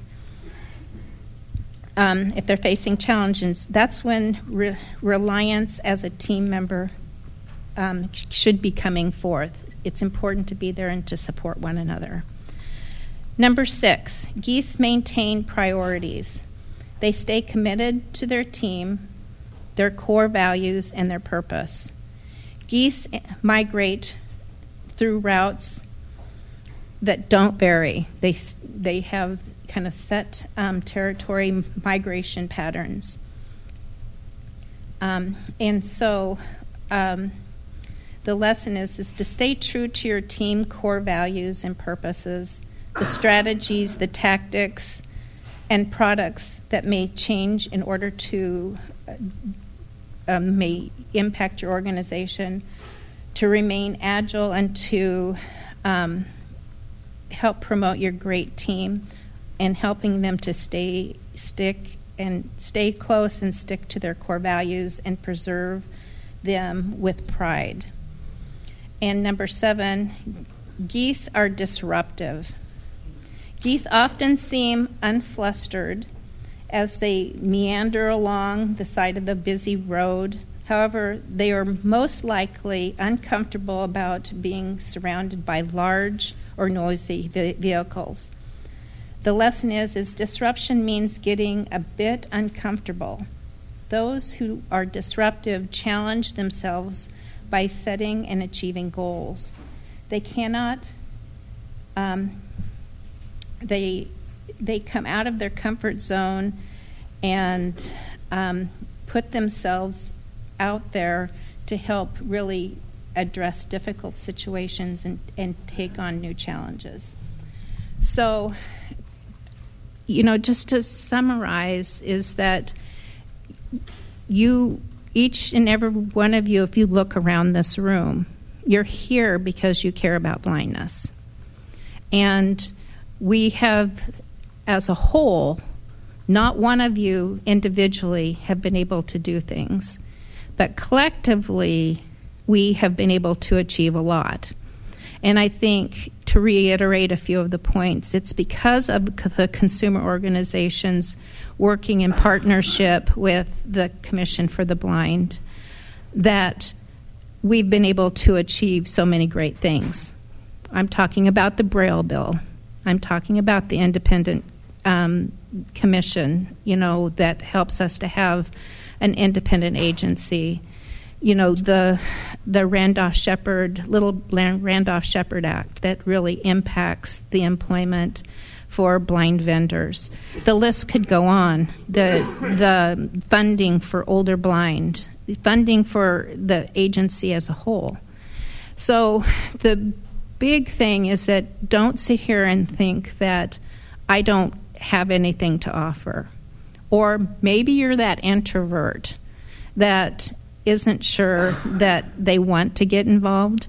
But you have great leaders in this room, you know, and there's things that you can do, whether it's a phone call or whatever, to support the organization, to support an agency. You know, none of us can do it alone, but together we have achieved great things. We have a lot of changes that are happening, um, but change is good but we can be supportive of all of that and one another. And to remember, um, it's it's so interesting hearing all these previous presenters and and going back to some of the work that um, Tracy started with is that it's all about our mindsets. We can think of, oh, I can't do that. I'm I'm not sure if I'm good enough. You know, it's that that that inner voice that we have.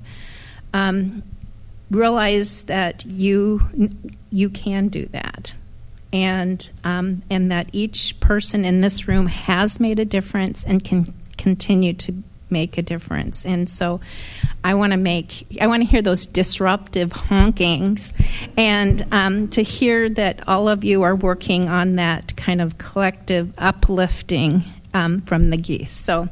I want to thank you, and I think this is a, an exciting convention. So, thank you. All right. Sharon, do you have any door prizes? We always have door prizes. okay, we got two more movie theater tickets, and one, and they go to Mark.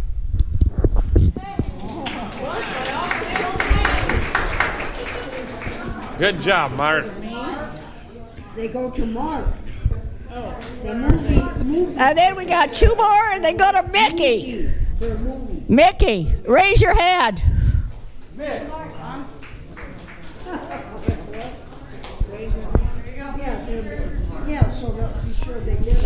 And then from ACB Lincoln chapter of five dollars to Eric. Eric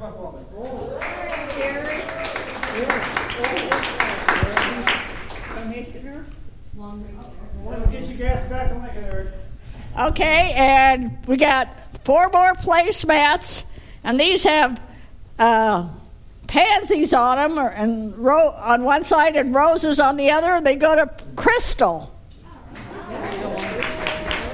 Okay.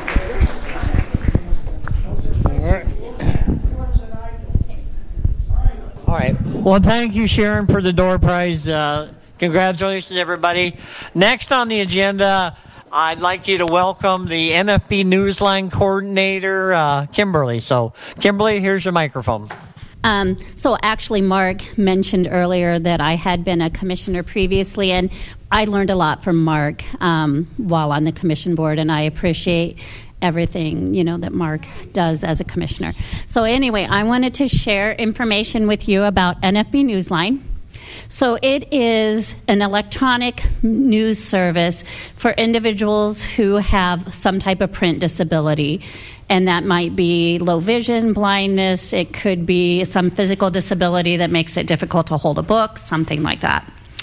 Um, so the news service has, here in Nebraska, um, there are three local papers available the Omaha World Herald, the Lincoln Journal Star, and the Grand Island Independent.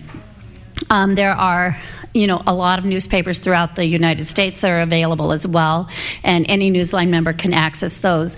There are national newspapers as well: um, Wall Street Journal, um, New York Times. Um, there are over 70 different magazines, so there's really I think there's over 500 publications total. Um, there are international newspapers available, and they're available to subscribers on various platforms. So that might be. Um, you might use your telephone, just a regular landline telephone um, with a touch tone pad, and um, you can navigate the newspapers, magazines, and any of the materials that way. Um, you could also access Newsline on the computer. Um, Alexa, um, there's a skill and um, it's available there. Um, the Victor Reader Stream, and then any of you who are NLS, um, the Talking Book and Braille Library services, if you're a Braille reader and you have the e reader, um, Newsline is available on the e reader as well iPhones, yes, there's an app. Um, it is just says NFB Newsline. You can download that from um, the apps, the Apple App Store. So it is currently only available on iOS, but they are working on an Android version. So hopefully that is to come soon. One nice thing about Newsline as well, if you use the iOS app, um, NFB Newsline, it also has the KNFB Reader Basic as part of that. So that is an OCR. Um, it, ocular character recognition. So you can use that app to read printed material. Another thing on the landline, you can access, and this is a wonderful thing to know, you can access job listings. So it's only available currently um, for the people using, well, and not even just a landline, but a telephone, so dialing in. Um, it can be on your smartphone and you dial in as well. Um, so that is available. You can save a profile and save like whatever position you might be looking for for um, employment. And then you can have emails sent to you when any postings in that area come up. And actually, even with the newspapers and magazines, you can save your favorites and you can have articles emailed to you. Um, so it's a great resource in general. If you're interested in Newsline, please feel free to um, reach out to me. I gave some print flyers to Mark, um, President Bulger, and so I didn't bring all the Braille ones. Sorry, we're going to be traveling, and I didn't want to have to take them home with me. If you need a Braille, some Braille information, please let me know. I can get that to you. Mark actually has my personal phone number, so if you're interested, you know, he can give that to you and you can um, get connected and I can get you signed up. And again, it's a free service. Anyone who has a print disability is welcome to um, reach out. Yes? You can do both, computer or phone, or telephone, or Victor Reader Stream, um, Amazon Alexa. There are lots of different options. So with Amazon Alexa, it's really simple. Um, you set up the skill, and the skill is National Federation. So when you go to set that up, that's what you do. Um, you just use National Federation as the um, skill to set up. And then when you go to use it, it's hands free. You can just say, ask National Federation to read um, the Wall Street Journal. And then you can say, read the next article, go back an article, um, turn up the speed, turn down the speed. Mm-hmm. is there initial setup on the Alexa? Or, There is there is a skill that you set up with Alexa. It's a um, it's National Federation, and if you're interested, Mark can give you my um, information, and I would be happy to um, walk you through the process. Mm-hmm. And, sure, Jim. I assume you're taking sign-ups today if people want to sign up. Yes, yes. If anybody's interested, you know, please come talk to me, and I would be happy to get your information. I am. Okay, thanks, Amber. Me too. Okay. Yeah, so, you know, please feel free to reach out, um, and I can get your information. Well, I am sitting on. Okay. Yep, and that's just fine. Okay. Yes. All right. Any questions? Any other questions? And, All right. and there- and there's a lot of great information there. and There's no reason you can't be reading the newspaper. Exactly. We hope so. Well, and if you don't know about radio talking books, you can even access even more newspapers in Nebraska. They read those. Um, they have volunteers that read those, and they're here in Omaha. So you guys probably already know about them, but they're a great resource as well. Thank you. Well, thank you, Kim. Really. All right, we're going to do just a couple door prizes, Sharon, and then we're. Uh, I'm going to have uh, Kim come up and kind of tell you how we're going to do lunch. Okay? Okay. Okay, we have a we have a five dollar gift card donated from the Omaha chapter. Theodore. Theodore. Then we have another five dollar gift uh, cash card, and that goes to Hugh. Hugh. Where is he? Oh, he, where is Hugh? Then Nancy C. We have a bracelet and earrings. Ooh. Nancy Kaufman. Yeah. Yeah. Okay, Carol Jubilisco. We have a manicure set. All right.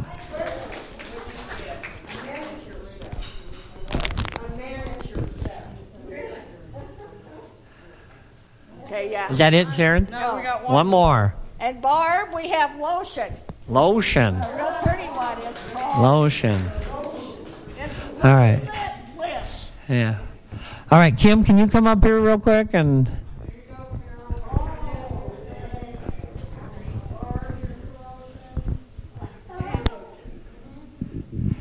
Yeah. Some can somebody uh, is she in the back, Kim Duronic? Can you just tell her Mark needs her at the mic real quick? Um, you know, we're going to have uh, we're going to serve lunch or dinner, whatever you want to call it. Then we got a really fabulous, uh, I'm going to call him keynote speaker that's going to speak about probably about half hour after we start eating. So uh, lots of stuff going on here. So um, here you go. Just got a mic. Okay, this is Kim, and we are trying to serve up the food from the back room there. So if you can take your ticket that you got for a registration and put the C for chicken, V for vegetarian, and B for beef, we will bring the food to you, okay?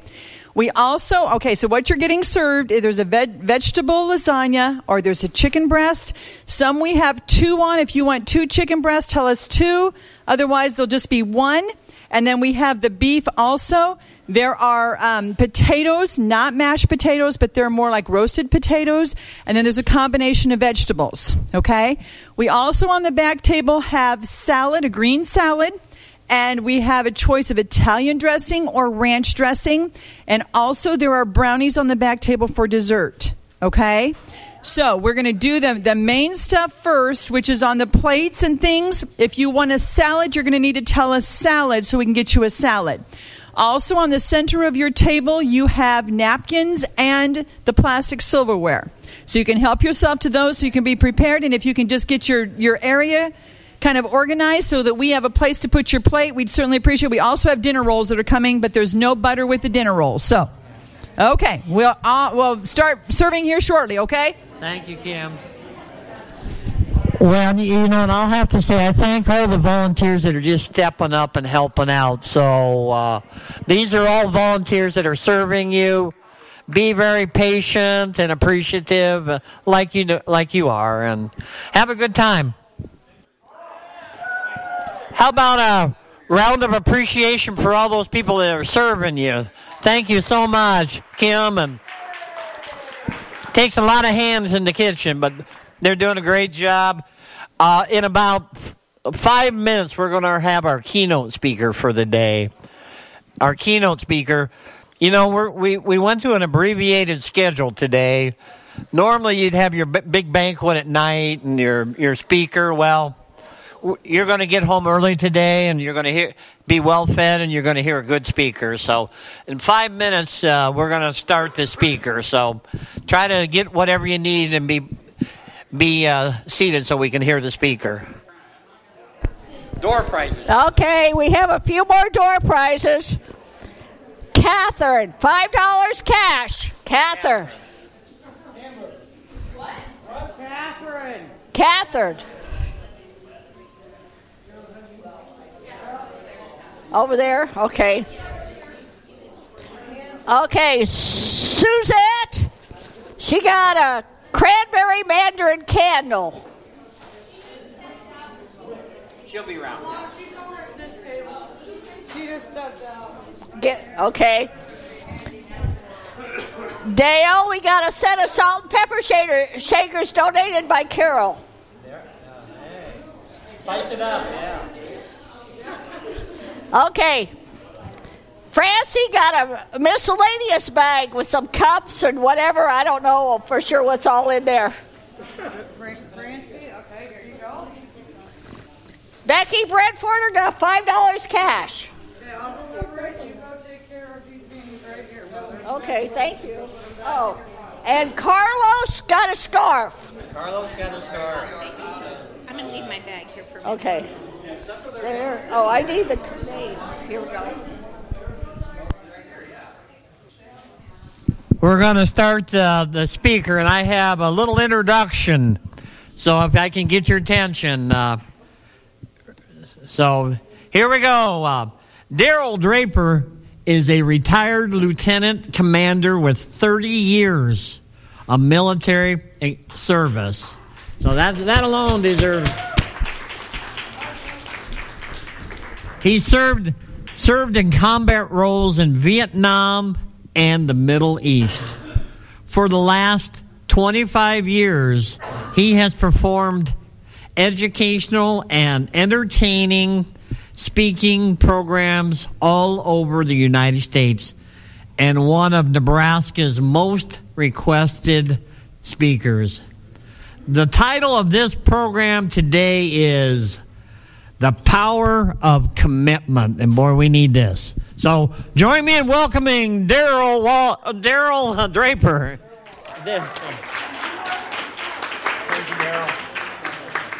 Hey, thank you, Mark. Uh, good afternoon, everyone. My name is Darrel Draper, and I've been asked to give a talk that is informational, motivational, educational, and entertaining. I'm going to start with the informational part. Today is April 15th. Ta da! April 15th is normally federal income tax deadline date, but not this year because it is the practice of the IRS whenever the 15th falls during a weekend, they move the deadline date to the Monday following the weekend. That would be April 17th. But not this year because two years ago, the District of Columbia, like Washington, D.C., District of Columbia proclaimed a new holiday called Emancipation Day. It commemorates the fact that on April 16th, that's tomorrow, but in the year 1862, the District of Columbia freed all the slaves in the District of Columbia 3,100 slaves, and they paid compensation to the slave owners. Now, that was eight months before the Emancipation Proclamation, which only freed the slaves in the Confederate States. And it was three and a half years before the 13th Amendment was passed, which freed all the slaves in the United States. It is the laws and regulations of the IRS that any legal holiday of the District of Columbia must be treated like it's a federal legal holiday.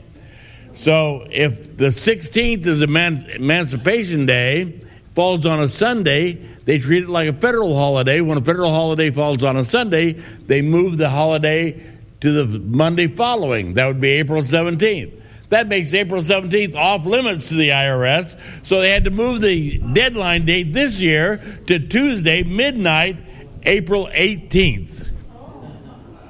But it doesn't make much difference because the IRS estimates that 10% of Americans who are supposed to file federal income taxes won't file them by the deadline date, even with three extra days, because 10% of Americans never file their income taxes on time. It takes a little bit of commitment to get your income taxes in on time, and evidently 10% of Americans don't have that much commitment. And commitment can be an amazing and sometimes very, very powerful thing. Take, for example, in the year 1824, in Paris, France, at the Royal Institute for the Blind, there was a 15 year old boy who was thoroughly dissatisfied with the means that they were publishing documents for blind people back in 1824. That was stamping out the entire block letters on the backside of, of wet paper, letting the paper dry, and the blind people had to feel the entire block letter. That was slow and very, very expensive. This 15 year old boy thought he could come up with a better way. He used a column of two columns of three in a six dot pattern, and by raising one, two, three, or more of those dots in that six dot pattern, it represented different letters of the French alphabet. His fellow students could read this new system much faster, and it was 20 times less expensive to create documents that way. Today, 199 years later, that is still the predominant system used by all countries around the world for publishing documents for the blind. The system is called Braille because the 15 year old boy who invented it was named Louis Braille. A very young man with a very great sense of commitment to make the world a better place for himself and other blind people around the world. Here in the United States, June 27th, 1880, in Tuscumbia, Alabama, Tuscumbia, Alabama, it's all the way north in Alabama, almost to the Tennessee border. There was a beautiful girl born to Captain Arthur Keller and his wife Catherine. Beautiful baby girl named Helen, perfect in every way, healthy until she was 19 months old. When she was 19 months old, she contracted a terrible disease. We don't know for sure what it was. It might have been meningitis. We don't know for sure. Probably will never know. But that disease left her both deaf and blind. Now, it is very difficult to communicate with a child who is deaf and blind, so the parents hired a live in teacher, a 20 year old gal from Massachusetts named Anne Sullivan. Now, Anne Sullivan had just graduated from high school at age 20. She, she had some delays in her education because she was partially blind herself and had to have five different operations while she was going to school to correct her vision. Uh, Anne Sullivan had never had a job before in her life, never had any formal teacher education, but she had become very skillful in the manual alphabet for the deaf that she'd learned from a classmate. Now, manual alphabet for the deaf uses different finger positions and gestures to represent different letters of the alphabet. By allowing Helen Keller to feel her fingers as she formed the manual alphabet for the deaf, Helen Keller learned to spell and could thus communicate. Several months later, Anne Sullivan allowed Helen Keller to feel her lips as she pronounced words, even sticking her fingers inside Anne Sullivan's mouth to feel the position of her tongue. And Helen Keller learned to speak. Now, she couldn't speak very clearly. Anne Sullivan could understand her. Uh, her parents could understand. If you were around her for a while, you could understand her. But if you're hearing her for the very first time, she was difficult to understand. So Anne Sullivan stayed with her as her friend, companion, and her speech interpreter for the next 49 years until Anne Sullivan died in 1936 as her speech interpreter. Now that takes a little bit of commitment right there, huh? Yeah. Helen Keller went to a school for the deaf, a school for the blind, and then a normal high school where she's competing with other kids who could see and hear. And she rose to the top of her class. Very smart girl. She wanted to go to Harvard College, one of the most difficult colleges in the United States to get into.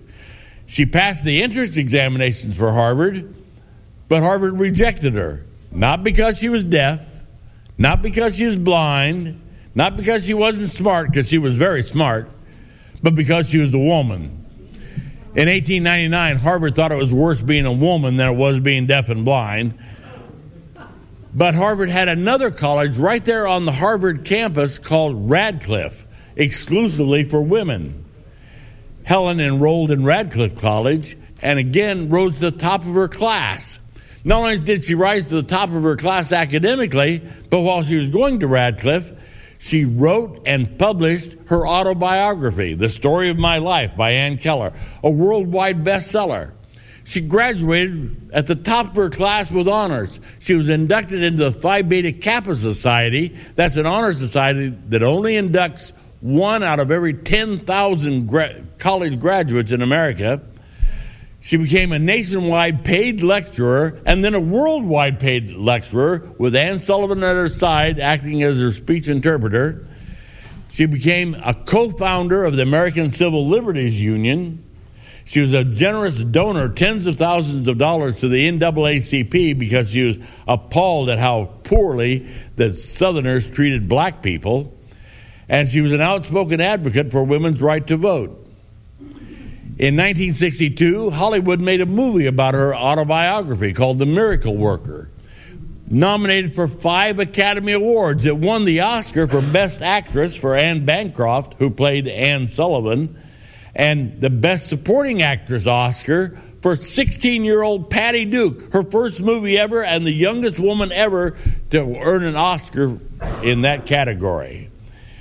In 1964, she was awarded the Helen Keller was awarded the Presidential Medal of Freedom by Lyndon Johnson, the highest honor that America can award a civilian. Only one out of 10 million Americans per year get that award.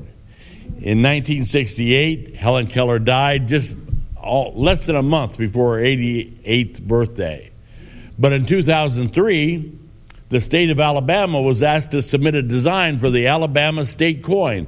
The the U.S. Mint was publishing 50 commemorative coins recognizing the achievements of all 50 states, and each state had to submit something for a design that represented the best of that state, what they're proudest of. The state of Alabama submitted an image of Helen Keller seated in a chair reading a book with her fingertips, and to the right of her name was her name spelled out in capital letters Helen Keller. And above her name was her name spelled out again, this time in Braille. The first and only time that Braille has ever appeared on U.S. currency. The state of Alabama submitted an image of Helen Keller because of her strength of courage and her tremendous sense of commitment to make the world a better place for physically challenged people.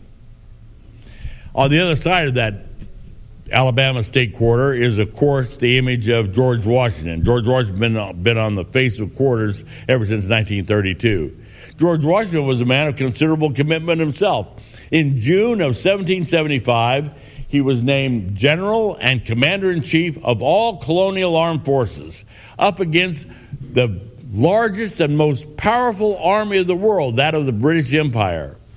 His first assignment was to boot the British from Boston. After the battles of Lexington, Concord, and Bunker Hill, the British, 5,000 troops, had retreated to the city of Boston with orders to occupy and hold that city. They were protected there by 10 British warships that had 300 cannons on them.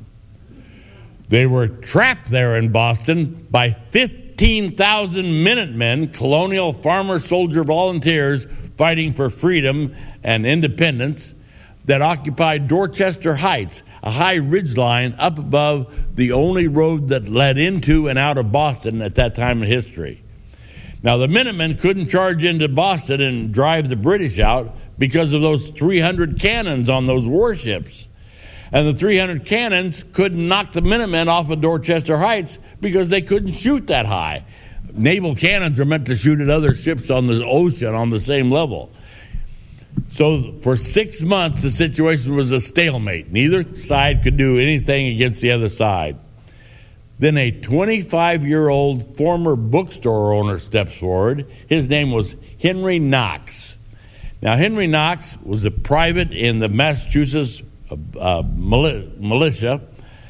He didn't have very much military experience, but he had more military knowledge than any other man in George Washington's army because he had read every book in his bookstore on military science and military tactics. And what he didn't memorize, he wrote down in notes that he kept with him in a leather dispatch patch, uh, pouch at all times.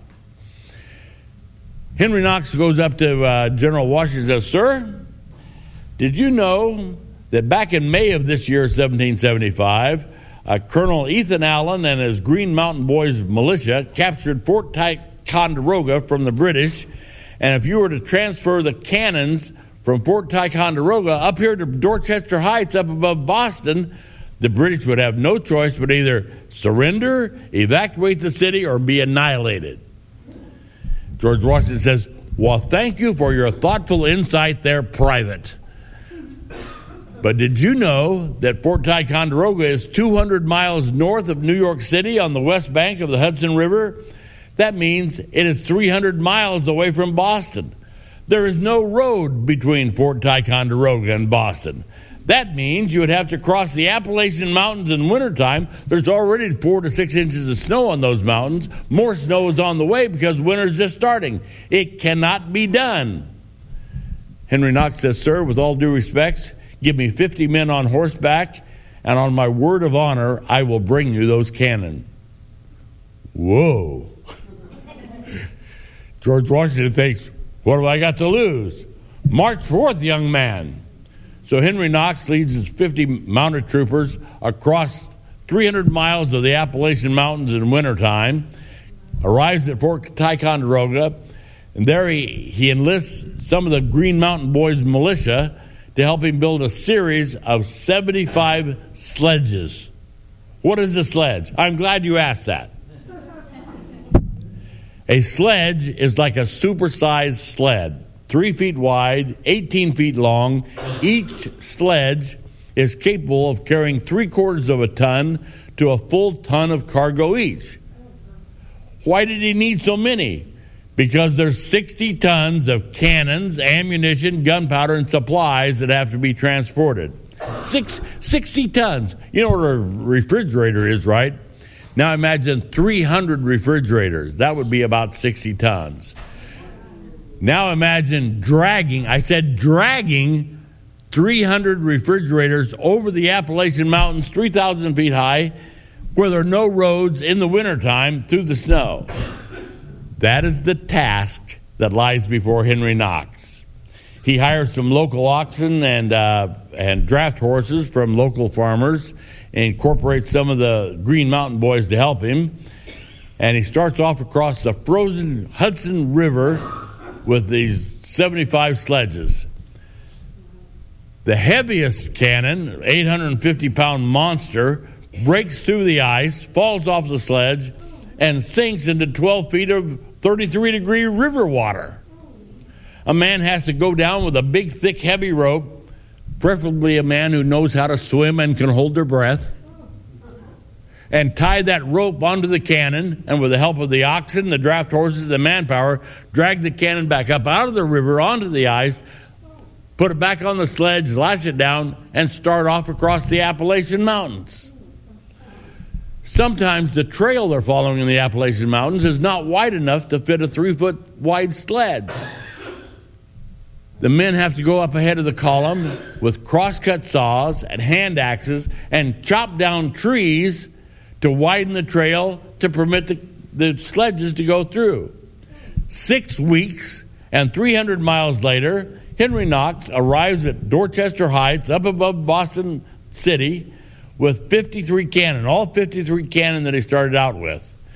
That, along with the six cannon that George Washington already had, but were completely useless up to now because he didn't have any ammunition or gunpowder for them.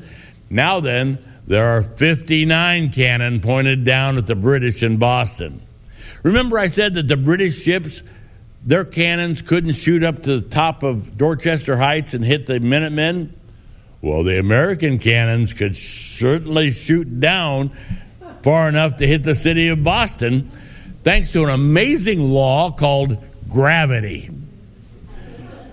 George Washington fires off a 59 gun salute, and General William Howe, the commanding general of the British troops, realizes the gravity of the situation and he runs up a flag of truce. He has a little chat with George Washington. He says, Sir, if you will allow my men to peacefully board our ships and evacuate the city, I will not burn the city of Boston to the ground as I leave the city.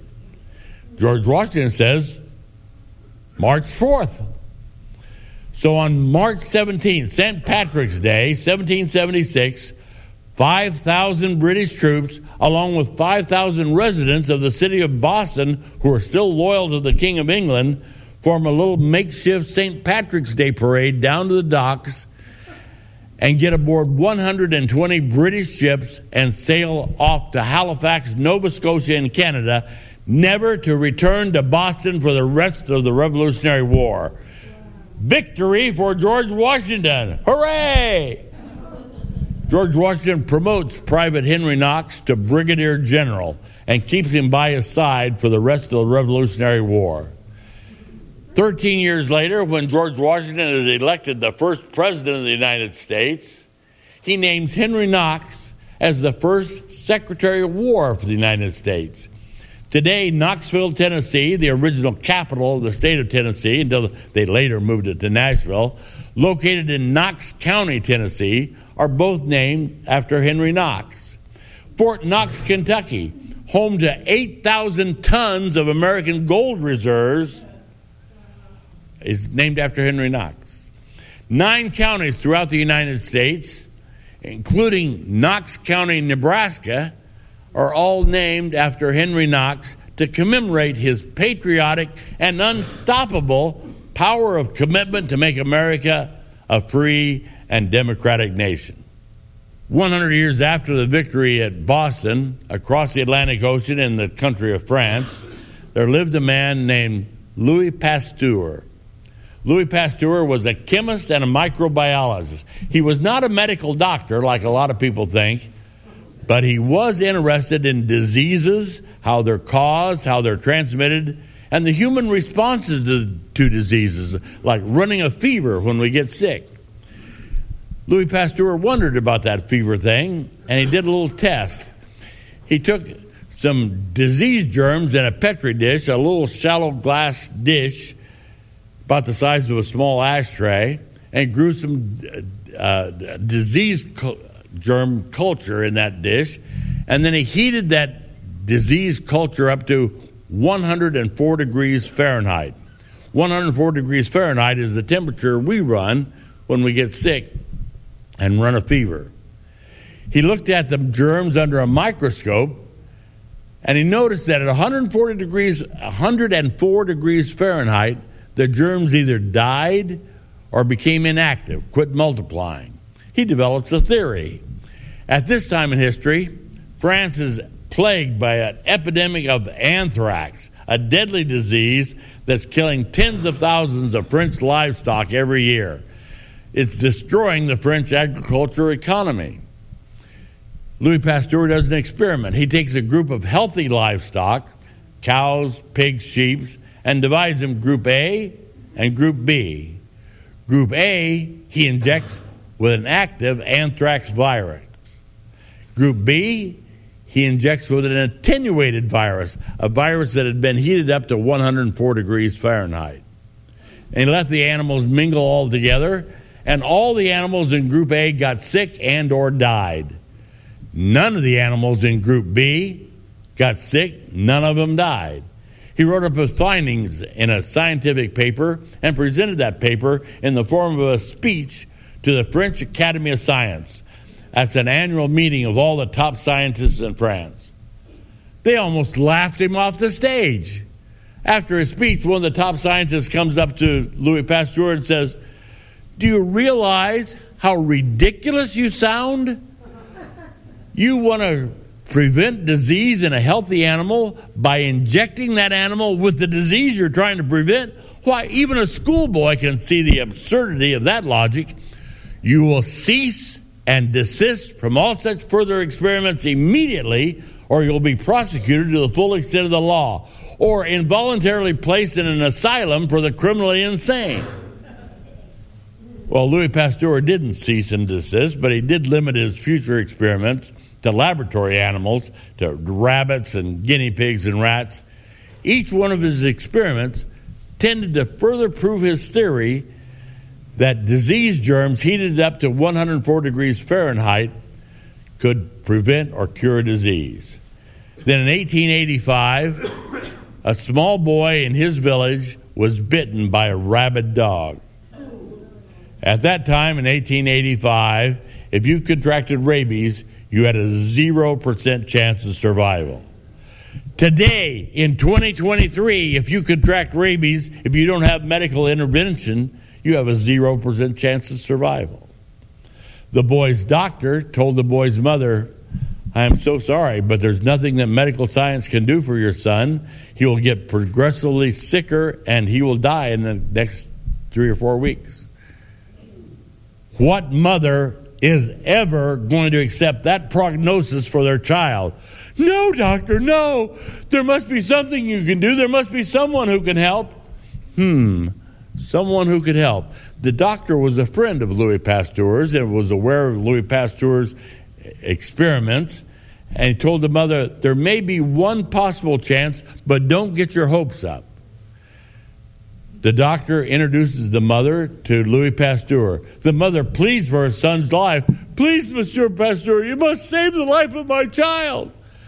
Louis Pasteur says, I am so sorry, madam, but I cannot what you're asking me to do is illegal. Besides, I haven't done any any uh, studies on the rabies disease whatsoever. The mother got down on her knees. Tears are streaming down her face. She begs, Please, Monsieur Pasteur, what would you do if it were your child?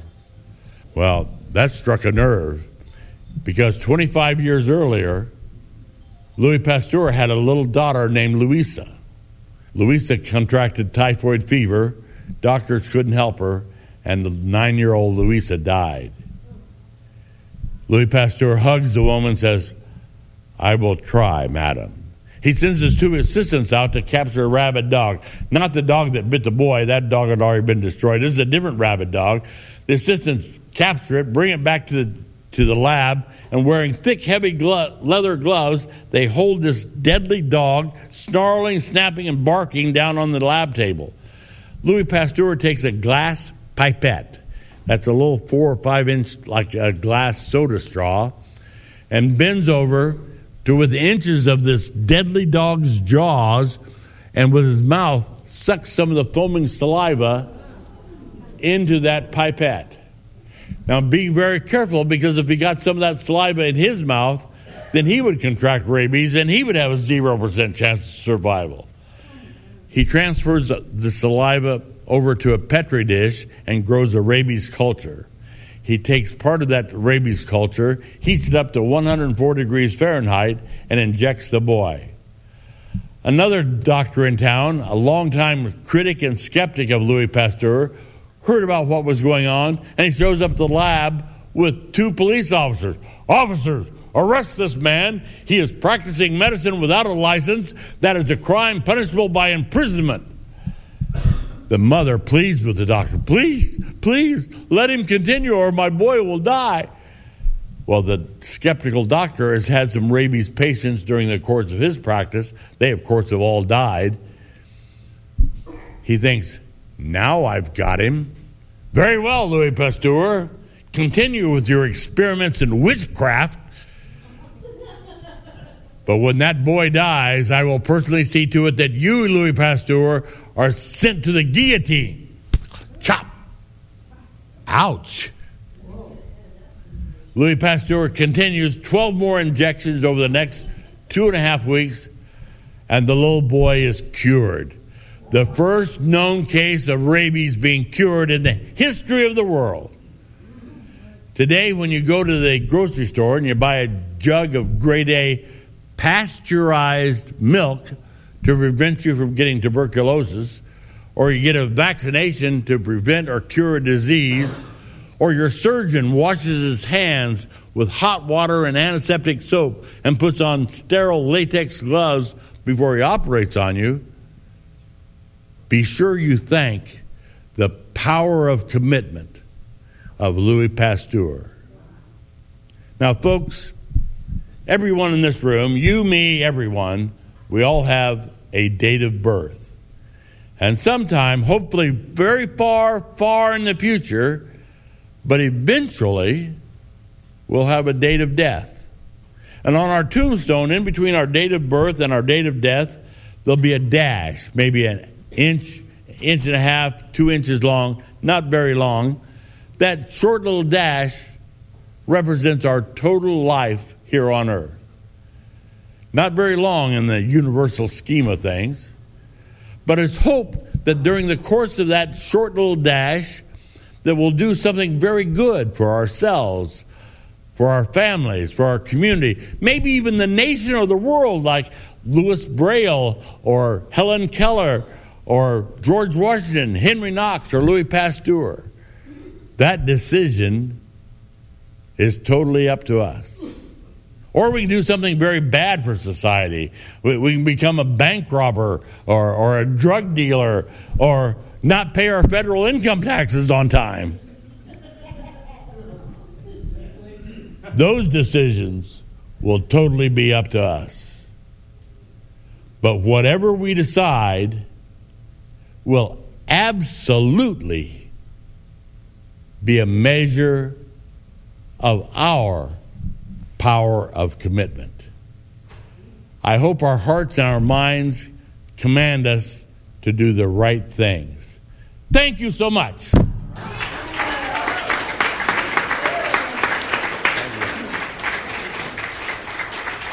Thank you. Oh, thank you. Thank you. Thank you. Mark, Mark, Mark Bulger, could you come here for just a second? I have something for you. Not, not, not very valuable, but uh, I hope you'll appreciate it. I have here a Alabama state quarter depicting Helen Keller with her name, Helen Keller, and her name written above that Helen Keller in Braille. Wow. I would like to give this to you as a commemoration. That Braille represents Louis Braille, Helen Keller is Helen Keller, and George Washington's on the other side representing Henry Knox. Wow. And because it's U.S. currency, it represents Fort Knox, Kentucky. Wow. wow. Thank you. Here's, here's some other quarters. Okay. Give to somebody. Yeah. Well, Darrel, I have a coin for you. Oh. It, it says, uh, this is a Mark Twain quote. Ah. And it says, uh, kindness is the language that the blind can see and the deaf can hear.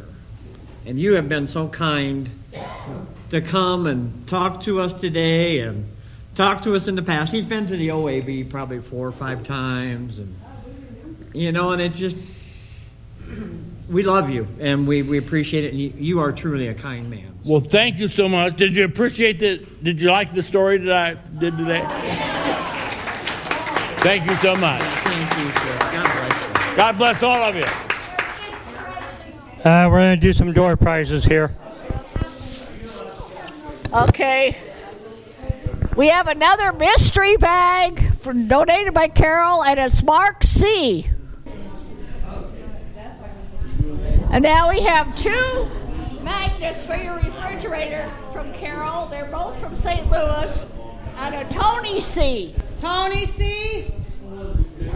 Tony C. Tony.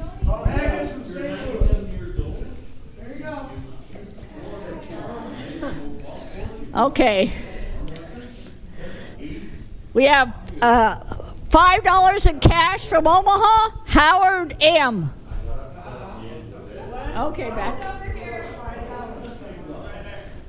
Okay, we have another five dollars from Omaha,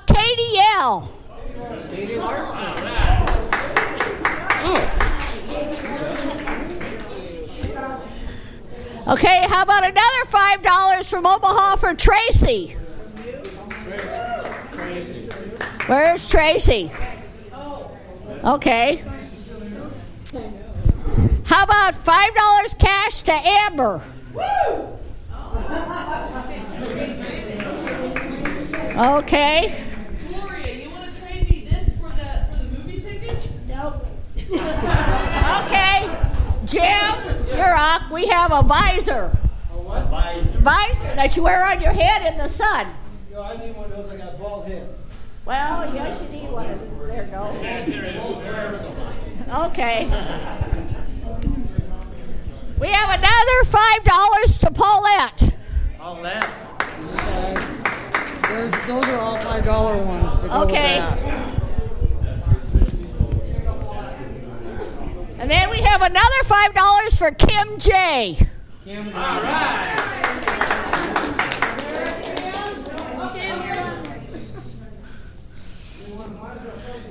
And we have uh, five dollars to Tim M.